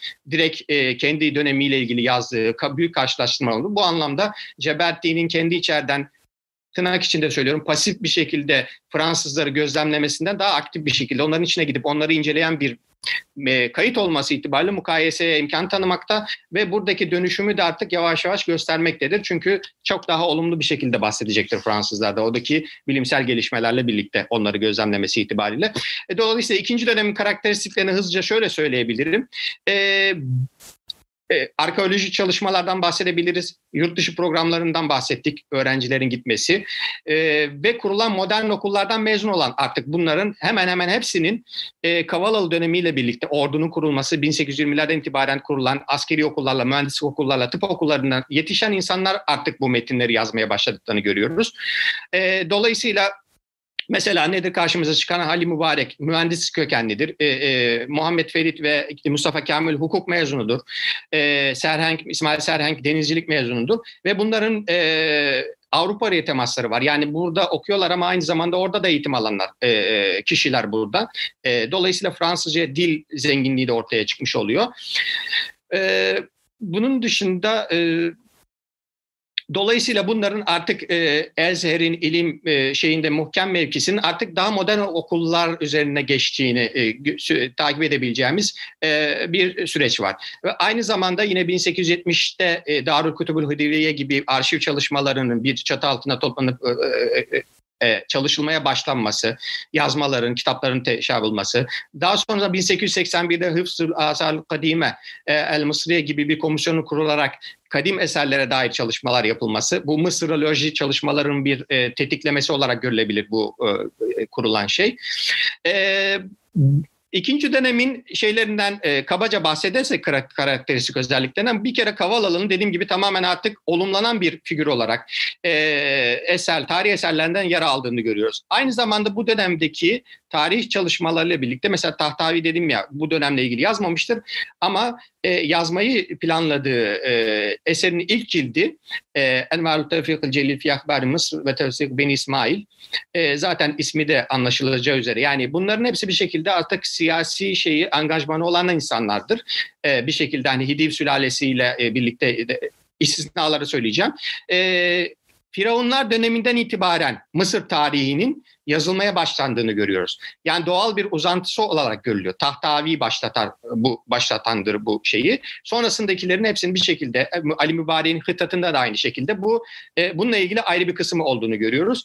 Dolayısıyla batıdaki ilmi gelişmelerin e, aslında aynı zamanda burada bu metinlerde Osmanlı ve e, Türk karşıtlığına konumlandığını da görüyoruz bir şekilde. Çünkü e, mesela Tahtavi başta olmak üzere yine Osmanlı ve Türklerin yönetimindeki siyasi bir takım sıkıntılardan dolayı e, Arapların ve e, tır, yani e, e, Mısır coğrafyasının diyelim bu Arapçılık meselesi daha sonra çıkacak tabii ki e, geri kaldığını dolayısıyla buradaki şeyi al, alınması gerektiğine dair olumlu bir e, vurgu var ve siyasi olarak da e, itham edilen bir Osmanlı döneminden bahsedebiliriz.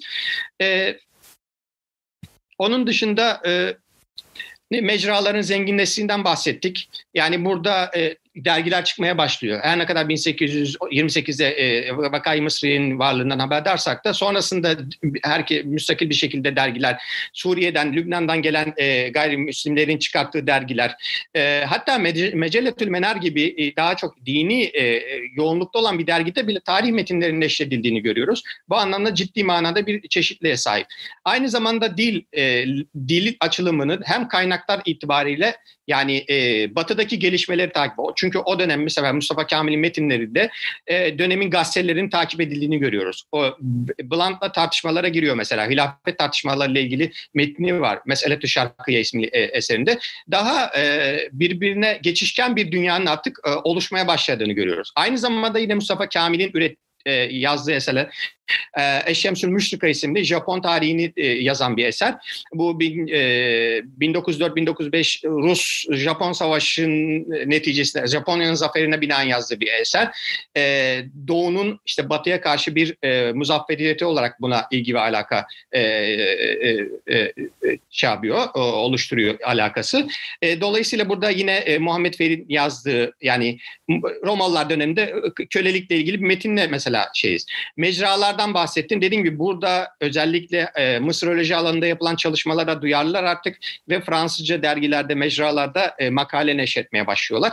E, Dolayısıyla tarih yazım muhtevasının genişliği hem kapsam itibariyle hem de kaynakları itibariyle genişlediği bir e, dönemden bahsedebiliriz. E, bunların e, mesela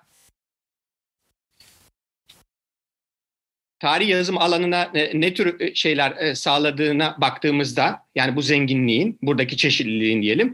İsmail Serhenk Paşa'nın mesela yazdığı eser bizzat deniz tarihiyle ilgilidir. Deniz ta, deniz ülkeleri tarihiyle alakalıdır ve üç ciltlik bir eserdir. Bu dönemin kaynakları Mısır'ı ele alır. Ama mesela diyelim ki kadim dönemde Fenikeliler, Yunanlılar, Romalıların denizcilik faaliyetlerinden bahsettiği bir eserdir aynı zamanda. Sonrasında e, çağdaş Avrupa tarihindeki denizcilikten bahseder. E, hem Hıtat'ta, mübareğin Hıtat'ında hem de e, Serheng'in yazdığı bu eserde mesela Hıtat'ta hangi şehri ele alınıyorsa o şehirde aynı zamanda yani o, o ön plana çıkmış biyografi e, o dönemde yaşamış kişilerin vefayatlarını da biyografilerini de aktarılır görüyoruz. Serhenk Paşa'nın eserinde de aynı şekilde e, denizcilik alanında ön plana çıkmış kaptanları, o sahada çalışmış e, komutanları, mürettebatı dair e, biyografileri e, e, yer veriyor eserlerinde. Bu anlamda da tırnak içinde modern bir şeyden bahsediyoruz. Çünkü daha çok e, ulema biyografilerini yazdığından ha, haberdarız daha önceki e, e, geleneğin en azından. Ama bunu daha diyelim e, başka bir muhtevaya bürünerek devam ettirdikleri bir gelenek de söz konusu. E, Aynı zamanda denizcilik, deniz, e, gemi mühendisliği, gemicilikle ilgili ıslahatlar, e, e, bu alanda yapılmış savaşlara odaklanan bir eser bu. Hakaikul Akbar an Düveli Bihar isimli eseri İsmail Sarıhengin. E, onun dışında yine e, Kıpti tarihçiler, Mikail Şarubim gibi mesela e, kişilerin yazdığı tarihleri görüyoruz. Bunlar da yine Mısır e, e, önemli e, Mısır'ı merkeze alarak yazdığı mesela El Kafi Fit Tarihil Mısır El Kadim e, vel Hadis isimli eseri var.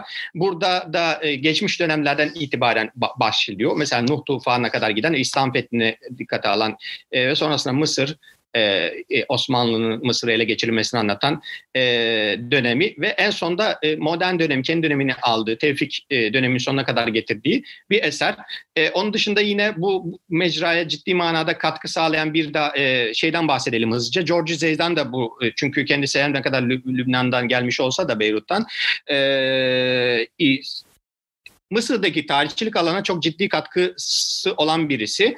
E, Hilal dergisini çıkartarak ve birçok alanda e, eserler telif ederek e, bunu yapmış e, birisi. E, tarih temed, e, İslami mesela bu anlamda medeniyet tarihi anlamında e, şeyler var.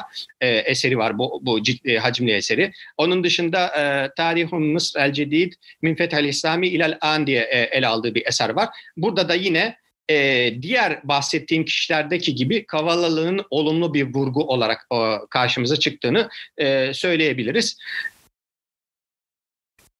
E, yine Muhammed Ferit'ten de hızlıca bahsedersek bu da Kitabul Behçetil Tevfikiye fi Tarihi Müesseset Ailetil Hideviye eserleri görüyorsunuz yine isimlerinden de anlaşılacağı üzere. Burada e, sülalenin yani e, Kavalalı sülalesinin hem ta, kitapların e, başlığında hem de içeriğinde ciddi manada olumlu olarak yer aldığını e, görüyoruz. Bu eserde e, Kavalalı dönemin başarılarından, e, reformlarından e, olumlu bir şekilde bahseder. E, ve yoğunluklu olarak askeri tarih alanında çalışacak araştırmacılar için aslında kıymetli bir eserdir. Askeri tarih, Hicaz Seferi'ni mesela, Sudan Seferi'ni, Yunan Savaşı'nı, Suriye e, Savaşı'nın sonrasında Osmanlı ile karşılaşacaklardır. Akka'nın ele geçirilmesi meselesini, Vahabi mücadelelerini ciddi manada e, yer veren e, bir eser. E, ardından yine Tarih Devletül Aliyetül Osmaniye isimli bir eser var. E, bu e, Mustafa Kamil ve Muhammed Feri'nin siyasi angajmanları e, ve pozisyonları itibariyle e, o genel Osmanlı'yı eleştiren tavrın biraz dışında kaldıklarını söyleyebilirim. E, çünkü ikisi de e, hem hilafet merkezi Osmanlı hilafet merkezi Osmanlı'nın e, himayesinde e, sultanı e, başa aldıkları bir e, e, siyasi e, e, şey takip ediyorlar. E, program takip ediyorlar. E, dolayısıyla Muhammed Ferit de zaten e, bu anlamda Tarih Devletin Aliyetül Osmaniye isimli eser telif ediyor e, 1894'te. E, dolayısıyla sultanın himayesi altında Arap-Türk dayanışmasını vurguladığı e, bu maksatla yazılmış bir eser ve ortadaki bir takım tartışmayı da e, tasfiye edecek, e, daha zihinleri berraklaştıracak bir eser yazmak için bunu o, kaleme aldığını söylüyor. E, bu anlamda buradaki gel yani lineer bir çizgide Osmanlı karşıtlığını oluşturana dair bir e, şey söylemek yanlış olacaktır. Bu tarz e, özellikle bu bahsettiğim iki kişi e, bunların dışında e, kaldığını söyleyebiliriz. Yine Selim Nakkaş'ın e, Mısır Lil Mısriyin e, bu sonrasında e, ciddi manada sloganlaşacak e, e Mısır Mısırlılarındadır e, ifadesinin e, başlığını taşıyan eseri e, 9 cilttir. Burada da yine e, e, hem e, Tamamen aslında evet tamamen e, burada e, Kavalalı, Hidri İsmail, Tevfik dönemi, Urabi hareketi özellikle Urabi hareketi açısından çok kıymetli bir eserdir bu. E, çünkü e, o, o ayaklamanın resmi o dönemdeki resmi evraklara e, ciddi manada yer verir e, ve özellikle 8, 7, 8 ve 9. ciltlerinde Urabi hareketine öncülük eden kişilerin yargılanmalarının e, kaydedildiği bir e, şeydir, e, kısımdır bunlar. E, dolayısıyla e, hem e, Mısır hem de Avrupalı e, menşeli belgeleri e, neşreder eserinde. Bu konsolosluk yazışmalarını, Mısır hükümetinin yazışmalarını, e, gönderilen mektuplarla alınan kararları, telgrafları gibi çok ciddi manada resmi belgeyi de e, barındırmaktadır. Bu anlamda da e, yüzyılın e, önemli kaynakları arasından zikredilmesi gerekir. E, Hıtat'ta 20 ciltlik bir eserdir. Onu da söyleyip toparlayalım belki biraz tersen gitmiş olduk ama e, bu Hıtat'ta da e, özellikle Kahire yani e, Makrizi ve İslam geleneğine aslında hakim olan e, bir şeydir burada. Ama e, Ali Mübarek Paşa ile birlikte bu dönem, modern dönemde yazılmış bir eser olması itibariyle e, e, dikkate değer e, bir çalışma. E, Kahire başta olmak üzere İskenderiye ve diğer şehirlerinin tarihlerinden, topografyasından, e, binalarından, eserlerinden bahsettiği, yapılarından bahsettiği bir e, şey. E, sulama kanallarından yapılan icraatlar tabii ki burada tamamen e, Kavalalı döneminin icraatlarına gidiyoruz. E, ansiklopedik hüviyete sahip, hacimli bir eser istatistiksel bilgileri, tabloların, grafiklerin paylaşıldığı bu anlamda da modern muhtevası olan bir şey. Dolayısıyla hem siyasi, sosyal ve iktisadi tarih e, çalışmalar açısından e, kenarda kesinlikle bırakılmayacak bir eser olduğunu söyleyebilirim. Ve özellikle mesela son cildi İslam dönemi boyunca e, paralı, paranın tarihine e, yer vermektedir. Bu anlamda da mesela çok dikkat e, çekici bir e, kısımdır bu.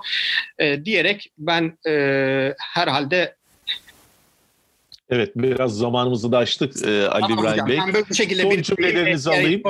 Tabii. açmaya çalışırız diyeyim. Teşekkür ediyorum dinlediğiniz için. E, ben teşekkür ederim. Sağ olun. Ağzınıza sağlık.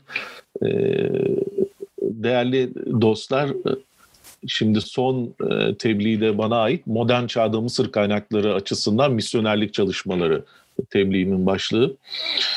E, efendim Mısır e, özellikle 19. yüzyılda e, Doğu'nun yıldızı Mehmet Ali Paşa ile bütünleşen bir e, imajı var. E, adeta Mehmet Ali Paşa kendisini bir Napolyon gibi gösteriyor. Nasıl Napolyon e, köylülerden e, vatandaş asker yaptıysa o da e, köylü e, Mısırlılardan, fellahlardan bir yeni bir ordu kurmak, yeni bir millet kurmak ve e, Fransa-vari bir aydınlanmış bir toplum e, oluşturmak gibi böyle büyük hedefleri e, olduğuna dair bir algı e, ortaya koyuyor ve bu batıda da e, bu şekilde e, lanse ediliyor. Özellikle misyoner e, kaynaklarında Mehmet Ali Paşa'nın çok olumlu bir imajı var. Neden? Çünkü Mehmet Ali Paşa onlara geniş bir alan açmış durumda. E, Mehmet Ali Paşa şunu yapmak istiyor. Bir, e, 1805'ten sonra e, Mısır'ı İstanbul'a e, hesap vermeden, İstanbul'un direktiflerine ihtiyaç duymadan kendi kendine yönetmek istiyor. bu doğal bir refleks olarak görüyorum ben bunu. Çünkü e, herhangi bir devlet makamına gelen kişi, üst düzeyde görevlere gelen kişi, e, iddiaları olan kişiler kendilerinin yenilik sahibi olduğu, e, öncekilerinden daha başarılı olduğu, seçilmiş olduğu varsayımlarıyla hareket eder. Yani bu bir, bir psikolojidir. Doğal olarak Mısır gibi büyük bir e, memleketin başına kendi gayretleriyle gelen ve paşalığı paşalık unvanını da e, ard arda İstanbul'dan gönderilen e, valileri dize getirerek yani devrin çok güçlü adamlarını dize getirerek ve onları Kahire'den kaçmaya mecbur ederek paşalığı da kendi bileğinin hakkıyla aldığını düşünüyor. Ve ondan sonra Mehmet Ali Paşa tabii ki e, e, ülkede siyasi bütünlüğünü sağlıyor ama e, gerek askeri reformları gerekse sanayileşme alanında attığı adımlar e, büyük ölçüde Fransa'nın desteğiyle oluyor. Ama aynı zamanda Avrupa'da aydınlanma döneminin etkisinde olan e, çevrelerde de olumlu bir imaj oluşturmak istiyor. İşte e, 1810'da e, Amerikan e, Board Cemiyeti kuruluyor. Sonra Malta vasıtasıyla İngilizler e, Mısır'da olan biteni kontrol e, etmek ya da e, e bir şekilde e, İskenderiye ile Doğu Akdeniz'de bağlarını sürdürmek için e, yollar arıyorlar e, ve Malta misyonundan e, bir takım araştırmalar yapıyorlar ve 1820'lere geldiğimizde dünyanın gidişatı değişiyor. Yani Aynı dönemlerde biz e, Mehmet Ali Paşa'nın e, Sudan'a hareketine tanık oluyoruz. 1821-22'de yine Hicaz'da aşağı yukarı 7 sene süren bir Vahabi hareketine tanık oluyoruz ki bu Vahabi hareketin de e, Mehmet Ali Paşa sayesinde Osmanlı Devleti e, kontrol altına alıyor. Aynı dönemde biz e, Yunanistan'ın bağımsızlık hareketine tanık oluyoruz. Bütün bu gelişmeler e, misyonerlik çalışmaları e, haricinde değerlendirmek mümkün değil. Misyonerlik faaliyetleri inanılmaz bu o tarihi olayları anlamamıza, e, aydınlatmamıza e, yardımcı olabilecek e, kayıtlar diye görüyorum. Bu kayıtlar bugüne kadar e, Türk e, araştırmacılar tarafından e, yeterince kullanılamadı. Özellikle iki araştırmacıyı ben e, zikretmek istiyorum. E, bir tanesi Mehmet Ali Doğan. E, bu e, alandaki çalışmaları e, güzel, liyakatle yapan. Birisi de e, Arzu Nur Doğan. E, Arzu Nur Doğan'ın da çalışması e, Mısır'a yönelik 1825-1862 e, CMS misyonerlerinin Osmanlı hakimiyetindeki e, Mısır'daki misyonerlik çalışmaları diye gayet e, güzel e, çalışmaları var. Ama yine alanda yapılan çalışmalar Paul Sedra gibi bir isim aynı zamanda Andrew Paton. Bunları sırası gelmişken ben zikredeceğim. Ben tebliğimde zamanı da iyi kullanmak için Mısır'ı anlamak ve modern Mısır tarihi çalışmalarında özellikle e, tarihçilerin kullanması gereken kaynaklardan olarak misyoner e, kayıtları üzerinde duracağım ve bu misyoner kayıtlarının e, nerelerden e, temin edebileceği ve nerelerde olduğunu ifade etmeye çalışacağım ve bu alanda yapılan e, bilimsel araştırma ve tezler üzerinde duracağım.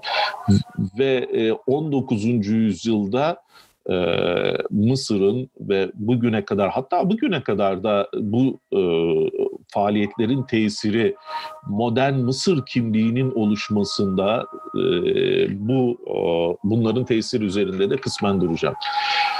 Şimdi e, değerli dostlar 1800 e, 20 yılında e, hatta daha öncesinde e, Cambridge mezunu ve e, misyoner CMS topluluğu temsilcilerinden olan William Jovett'in oğlu ilk olarak CMS'in temsilcisi olarak Mısır'da alan araştırmasına gidiyor. 1819, 20, 23'te Mısır ziyaret ediyor. Bu ziyaret sonrasında Doğu Akdeniz, Akdeniz misyonu e, nasıl bir planlamayla Mısır'da bulunabilir? E, bu konuda bir e, teklifler ortaya koyuyor. Ona göre İskenderiye, ayrıca Kahire misyonerlik mesajının hızla yayılmasını kolaylaştıracak ve oradan da Orta Doğu'ya ve Afrika'ya hızlı bir şekilde ulaşmak için mükemmel merkezler olduğunu rapor ediyor. Bundan sonra 1820'lerin ortalarında İskenderiye ve Kahire'nin e, misyon istasyonları olarak e, değerlendirildiğini görüyoruz. Burada e, 1824'te Osmanlı Devleti e, olanı biteni kontrol etmek için de tabii ki gayret ediyor ve e, Osmanlı toprakları dışında yayınlanan e, kitapların e, imparatorluk içinde e, e, dağıtımını yasaklıyor. Yani bunları bir izne tabi tutuyor. İzne tabi tutulunca e, Malta'da ya da İngiltere'de ya da Amerika'da basılan İncil'ler ve misyonerlikle ilgili e, kitapçıklar e, yasal olmayan bir e, duruma düşüyor. Bu e, ciddi bir kontrol sağlıyor.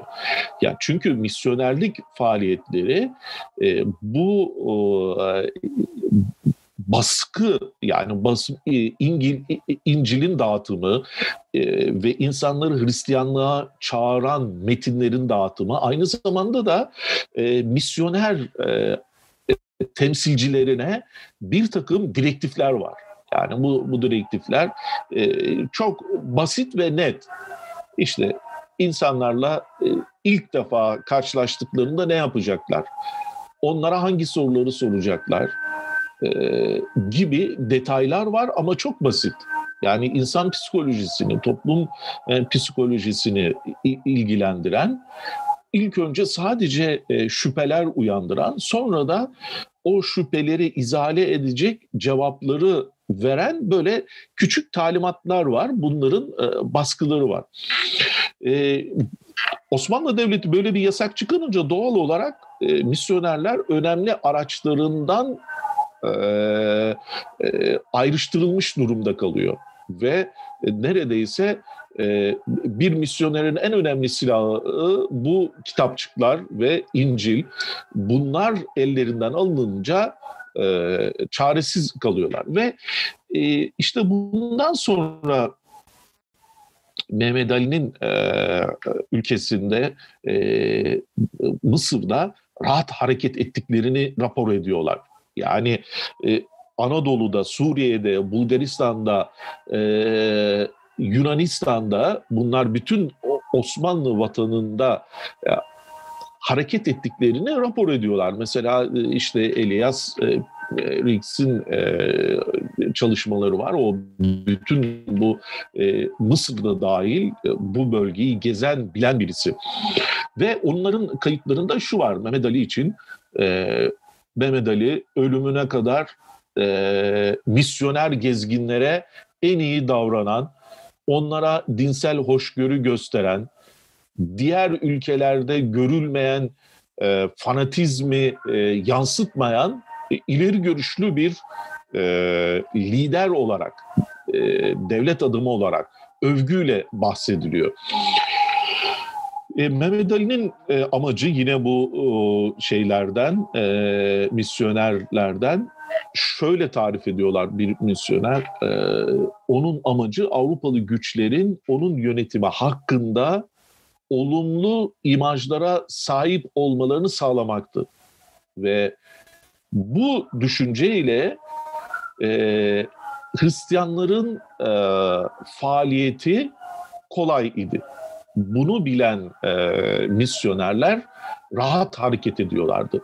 Gezgin misyonerler Kahire camilerini rahat geziyorlar. Oradaki sufilerle rahat konuşuyorlar. Onların psikolojilerini öğreniyorlar e, ve e, rahat ata biniyorlardı mesela. Yani ata binmeleri e, rahat e, ulaşım imkanları başka bir vasıta yok ve yabancıların da bu tür binitleri edinmesi, kullanması bir takım izinlere tabiydi. E, şimdi mesela 1840 e, yılı Mart ayında bir e, Anglikan din adamı e, yazdığı mektubunda diyor ki şimdi Mısır'da bütün dinler eşit ve biz de e, eşit bir seviyedeyiz. Bu e, dünyanın herhangi bir yerinde özellikle bir Müslüman ülkede görülmeyecek bir e, konfor ve güvenlik sağlıyor bize diyor. E, elbette değerli arkadaşlar 1839 e, 1838 Balta Limanı Ticaret Anlaşması, Tanzimat Fermanı bunun da bir etkileri var. E, bölgede özellikle e, Kırım Harbi'nin e, oluşturduğu siyasal ortam, zihinsel ortam da misyonerlere rahat faaliyet imkanı veriyor. Nerede? Bütün Nil boyunca yani bütün Sudan'da misyoner faaliyetleri Mısır'da özellikle e, e, bugünkü e, Güney Mısır ve Sudan üzerinde yani o gün e, Sudan'da Mısır'ın bir parçası o bölgede daha e, e faaller ve ilk misyoner e, kayıtları, kitapları, araştırmaları bu Nil, Nubya, Sudan e, e, mutlaka oraya ayrı bir e, önem atfediyorlar.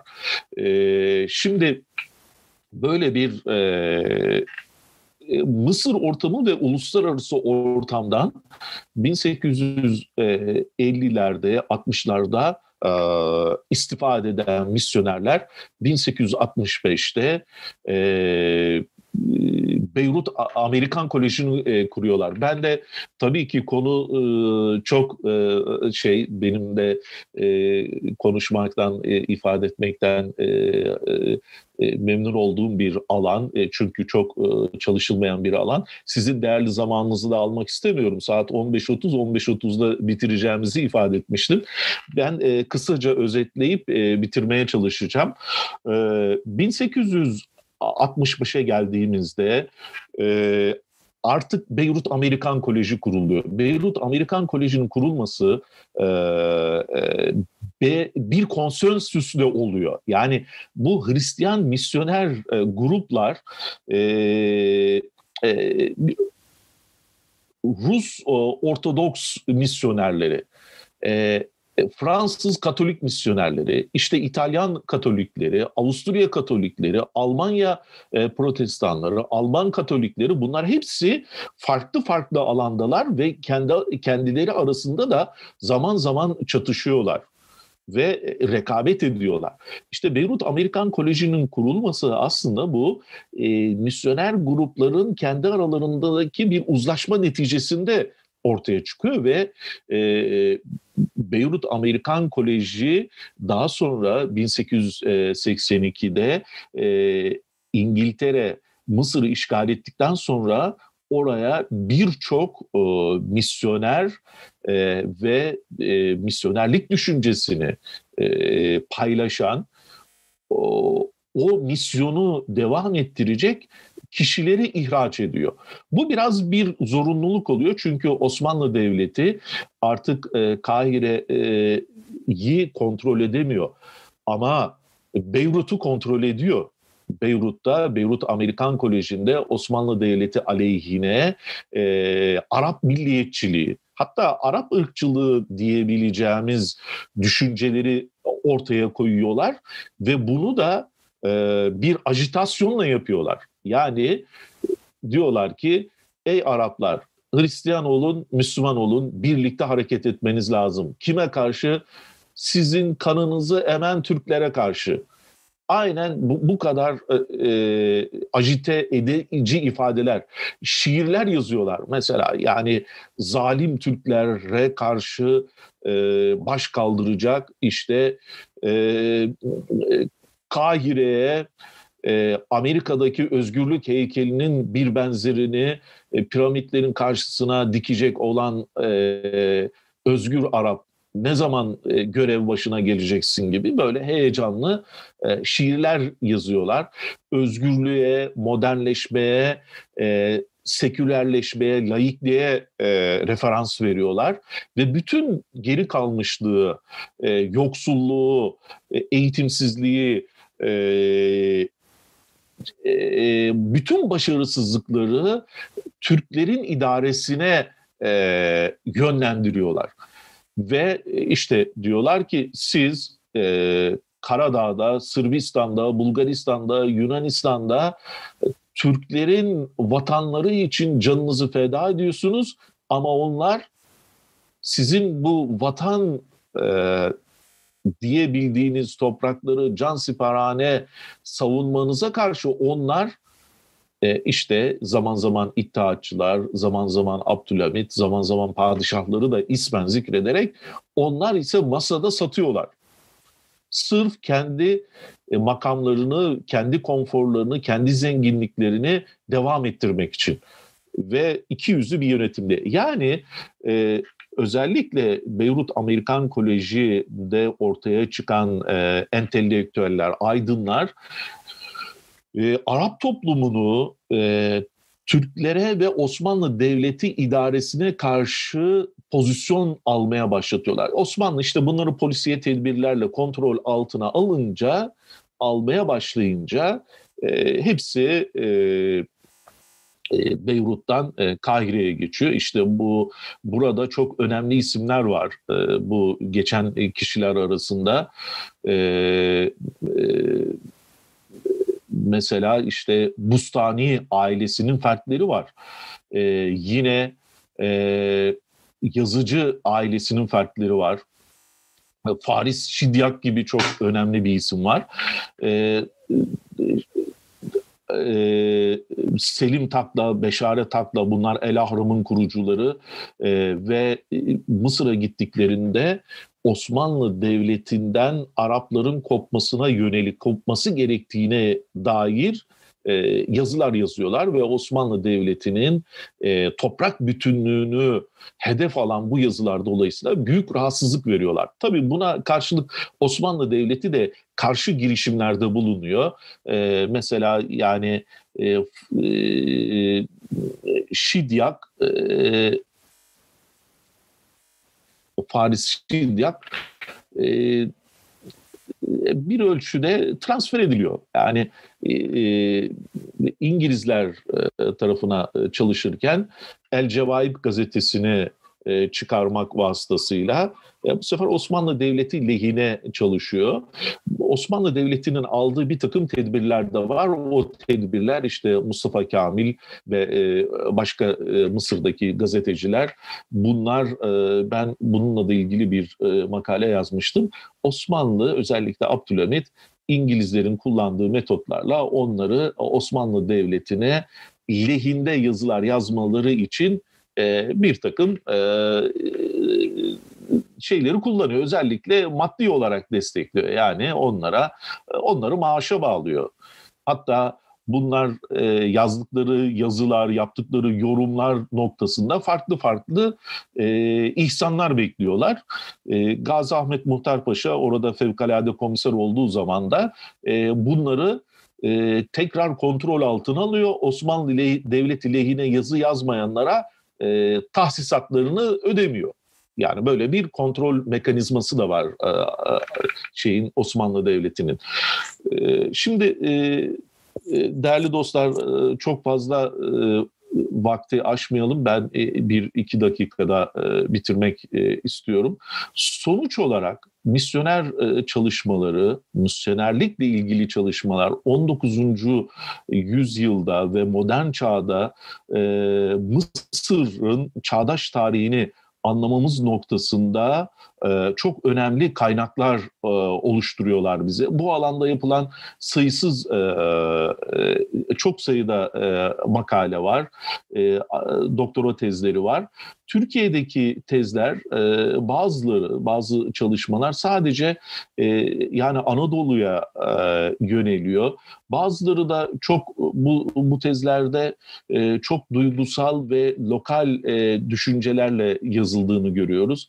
Bazı hatalar olduğunu görüyoruz. Bu konuda Mehmet Ali Doğan Bey'in de zaman zaman kritik yazıları var yapılan hatalara karşı. Bunların faydalı olduğunu düşünüyorum ben. Özellikle bu misyoner kayıtları, misyoner arşivleri mesela e, Archives of the Episcopal Diocese of Egypt bu var. Koptik e, arşivleri var. Koptik e, Church Missionary Society var. Onun e, Church e, e arşivi var. Bu Koptik e, e, yani e, malumunuz e, ilk önce bu misyonerlik çalışmaları Hristiyanlar üzerinden gidiyor ve e, e, Mısır'da da önemli bir e, Hristiyan azınlık, Hristiyanlık bakımından çoğunluk ama e, ülke nüfusu içinde azınlık olan Kopt, e, Koptlar, Kıptiler üzerinde çalışmalar yapılıyor. Mısır Kıpti Kilisesi'nin arşivi çok önemli bu bakımdan. İngiliz işgaline karşı e, Kıptik Lisesi milli bir duruş da gösteriyor. Bu bunları tespit etmek ve e, vatanseverlik ve dış güçlere, emperyal güçlere karşı e, e modern bir yaklaşım olan bu vatanseverlik kavramı etrafında da e, Kıpti arşivini e, kullanmanın faydalı olacağını düşünüyorum. E, Mısır e, yani inter, e, bu Egypt Intermission Council var. Bu e, işte e, misyoner konsüllerinin arasındaki sorunları çözmek gibi önemli bir e, şeyi var bu kurumun. Yine e, e, e, Evangelismus e, Gemeinschaft e, Mittler Östen diye işte Alman e, arşivleri var. English Mission e, College arşivi var. Bunların e, Middle East e, Christian Autry. Bir de çok önemli Nil e, Mission Press var. E, bu e, yayınlar e, değerli dostlar. E, Sudan e, Pioneer Mission var ve Yale Üniversitesi'nin e, kütüphanesi de bu e, misyoner kaynaklarını özellikle Orta Doğu ve Mısır açısından değerlendirmek için önemli olduğunu düşünüyorum. Bu açıdan yeni yapılan e, e, araştırmalar var. Özellikle e, işte günümüze kadar gelen e, bu misyoner okullarının e, Mısır'daki e, faaliyetleri e, bunlar konusunda da bu saydığım arşivler işte 1930'lar 1956'dan sonra özellikle Mısır'da ve Sudan'da misyoner çalışmaları o milliyetçilik e, ve bağımsız Mısır açısından bağımsız Sudan açısından kısıtlandı. Bu arşivlerin e, bir kısmı işte e, Darhım'a taşındı Sudan arşivleri. E, Darhım'da da bu Sudan arşivleri e, üzerinde çalışmak mümkün. Mısır Milli Kütüphanesi Darül Kütüp'te e, hem e, önemli e, kitapları bulmak hem de e, dönemin dergileri Mısır gazetelerini bulmak ve e, gazetelerde misyonerlik karşıtı yazıları tespit etmek açısından bu e, Darül Kütüp'teki gazete arşivi de çok önemli. Yine Kahire Amerikan Üniversitesi'nin kütüphanesi ve onun arşivinde bütün bu çağdaş araştırmalar e, kaynaklık eden e, e, dergiler, gazeteler, e, raporlar e, açısından kullanmak önemli. E, yine e, işte e, Mısır'daki e, özel arşivler var arkadaşlar. Bu işte bazı şahısların ve e, bazı papaz ailelerin özel arşivleri var. Bunları da e, kullanmak e, mümkün diye e, düşünüyorum. E, onun dışında yeni yapılan çalışmalar özellikle işte bu Avrupa'da, e, Amerika'da yapılan tezler bu e, misyonların e, çalışanlarıyla yapılan röportajları içeriyor. Orada görev yapan hemşireler, papazlar, orada öğrenci olanların biyografik çalışmaları bunlar değişik yayınlarda da yayınlandı. Ve e, çok önemli ve Türk araştırmacıların e, Afrika ile Mısır'la ilgilenen kişilerin çok fazla kullanmadığı e, alan bunlar. Bunların e, kullanılmasıyla oradaki gelişmeleri e, daha iyi anlamak mümkündür. Mesela Güney Sudan ne oldu da Sudan'dan ayrıldı? Yani e, bu konuda e, yapılacak e, çalışmalar var. Mesela e, yine e, e, bölgede radyonun etkisi e, konusunda yapılan e, çalışmalar var. Hala da yapılması gereken e, çalışmalar var. Yani bir iletişim aracı olarak misyonerliğin yayılması noktasında e, radyonun etkisini e, dikkate alan e, çalışmalar var. E, ve yeni çalışmalar belki de e, bu e, şeyde e, yeni yapılacak çalışmalarda da e, sosyal medyanın e, etkisi yani Güney Sudan'ın ayrılmasında sosyal medyanın etkisi ve radyonun etkisi noktasında e, yapılacak çalışmaların e, önemli olduğunu düşünüyorum ve o bölgedeki değişim ve dönüşüm anlarında e, bu misyoner kurumlarının yaklaşımları, pozisyonları, görüşleri e, bunların da önem kazandığını e, ifade etmek istiyorum. Çünkü e, e, nasıl Mısır, modern Mısır milliyetçiliğinin ortaya çıkmasında e, Bustani ailesi, yazıcı ailesinin e, ve benzerlerinin e, etkileri varsa bugün de e, sosyal medya ve e, yayıncılık alanında ortaya çıkan entelektüellerin bu ülkelerin gelişmesinde, toplumların e, değişim ve dönüşümünde e, kayda değer bir e, etkisi söz konusudur. E, yine e, Türkiye'de yapılan e, çalışmalar daha çok e, Osmanlı Devleti'nin yıkılmasına, bu misyonerlerin etkisine e, odaklanmış durumda. Aslında bu odaklanmayı toplumsal değişim ve dönüşümler e, yeni bir e, tarih e, yazımı yaklaşımı olarak e, e, ortaya koymak gerektiğini düşünüyorum. Ee, sevgili e, katılımcılar, değerli tebliğ sahipleri ben sözümü burada e, bitiriyorum. 15 dakikamız kaldı diğer oturumun başlamasına ve e, chatte de bir takım e, sorular var ve e, soruyu e, yani e, isterseniz e, e, sorular kısmını e, mesela bir tane soru var. Süreyi aşmışız. Kavala'da heykeli dikilmesi e, Mehmet Ali Paşa'ya olan muhabbet ve memnuniyetin göstergesi mi?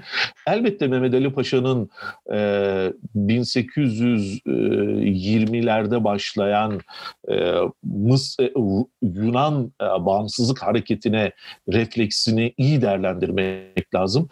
Mehmet Ali Paşa'nın Babali tarafından e, daha çok hain diye yaftalanması esasen Babali'ye danışmadan İngilizlerin e, tehditlerine bir ölçüde boyun eğerek Mora'dan e, İbrahim Paşa'nın ordusunu geri çekmesidir. Aslında en çok tartışılan e, konu ve Babali ve İstanbul çevresinde Mehmet Ali Paşa'nın artık e, eski Vahabi hadisesini bitiren ve Osmanlı padişahına e, meşruiyetini, karizmasını yeniden kazandıran adam olmaktan hain damgasını yemesine yol açan hareketi Babali'ye danışmadan Mora'dan askerlerini çekmesidir ve böylelikle Yunan bağımsızlığı ortaya çıkmıştır. Yani bugün Yunanistan bağımsızlığını büyük ölçüde bu e, politik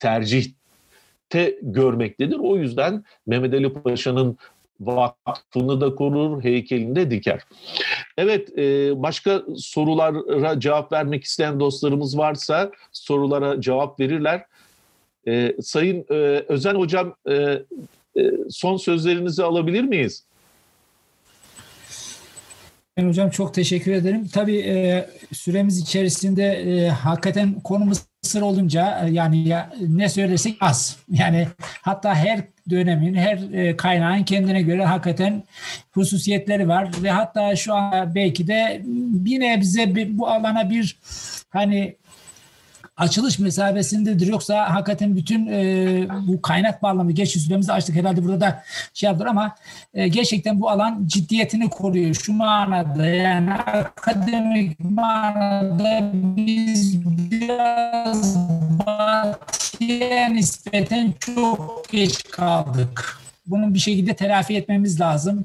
Bu bir vaka. Biraz Osmanlı arşiv kaynaklarını da dikkate alarak bir şey. Daha da önemlisi muhtemelen e, bu kronikleri kendi içerisinde bir edisyon kritiğe tabi tutmamız lazım şu bağlamda. Çünkü her kroniğin e, farklı bir şeyi var. Yani işte İstanbul nüshası ayrı oluyor, işte Kahire'deki ayrı oluyor, Avrupa'dakiler ayrı oluyor. Dolayısıyla da ciddi manada hakikaten bizim bu alana bir şekilde girmemiz lazım. Bu çalışma, bu çalıştay, bu vesileyle gerçekten de katkı sağlar. En azından buna bir şekilde vesile olma bağlamında biraz da geç kalmışlığımızı da ifade edeyim. Çünkü hakikaten biz şu ana kadar hep işte akademik manada yüksek lisans doktora çalışmalar çerçevesinde sürdürüyoruz ama ciddi manada hatta daha işte İbn İyas'ın mesela e, e, tabii ki hani e, Ramazan Şen hocam yeni şey yapmış oluyor.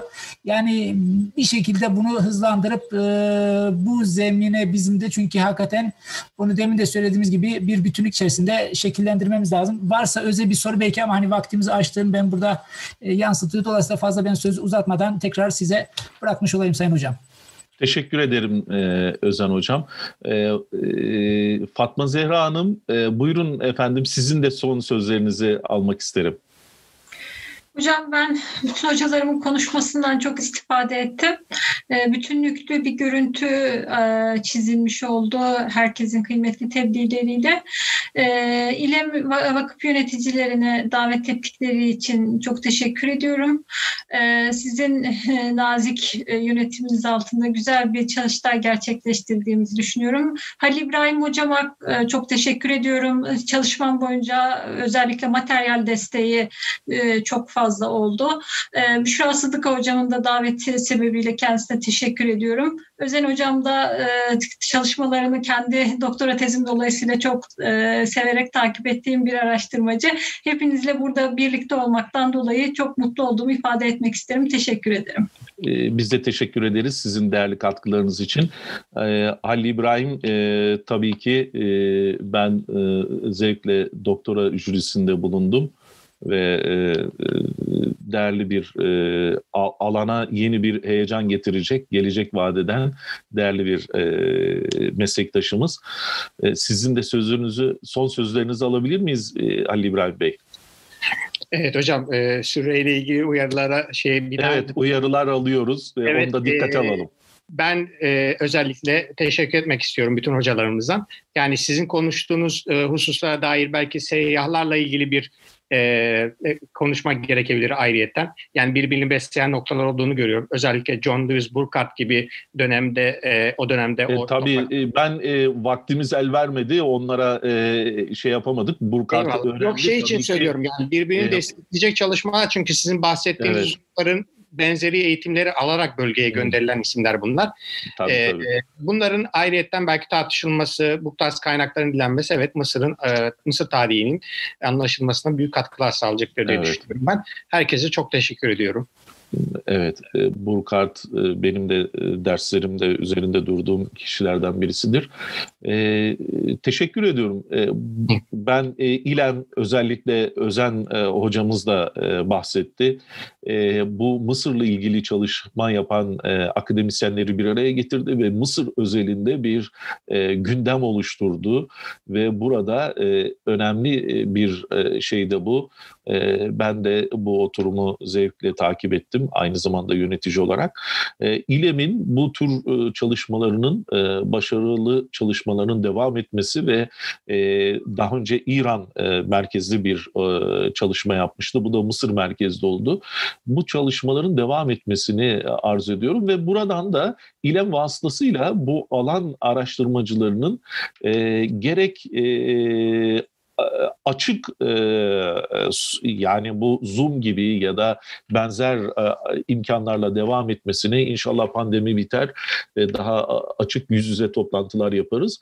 Ama e, şunu arz ediyorum ben gerçekten e, sabahki oturumlarda çok e, değerli e, akademisyen arkadaşlarımızın katıldığı bu oturumda da işte e, Özen Hoca gibi Fatma Zehra Hanım gibi Ali İbrahim Merol gibi alanda kıymetli eser veren e, akademisyenleri bir araya getirdi. E, tümüyle bu toplantıların bir şekilde devam etmesini istiyorum. Ali İbrahim e, sana da bu yönde bir e, görev düşüyor diye e, e, acizane bir fikrimi dile getirmek istedim. hocam. Sonuç olarak vaktimizi aştık. İLEM'e sonsuz teşekkürler ediyorum. Hakikaten çok değerli bir toplantı oldu. İki yönüyle değerli. Bir, e, alanda yapılan yeni çalışmalar ve yapılması gerekenleri ifade etti. Bir de alandaki e, meslektaşları bir araya getirdi. E, teşekkür ediyorum. Sağ olun, var olun. İyi akşamlar efendim.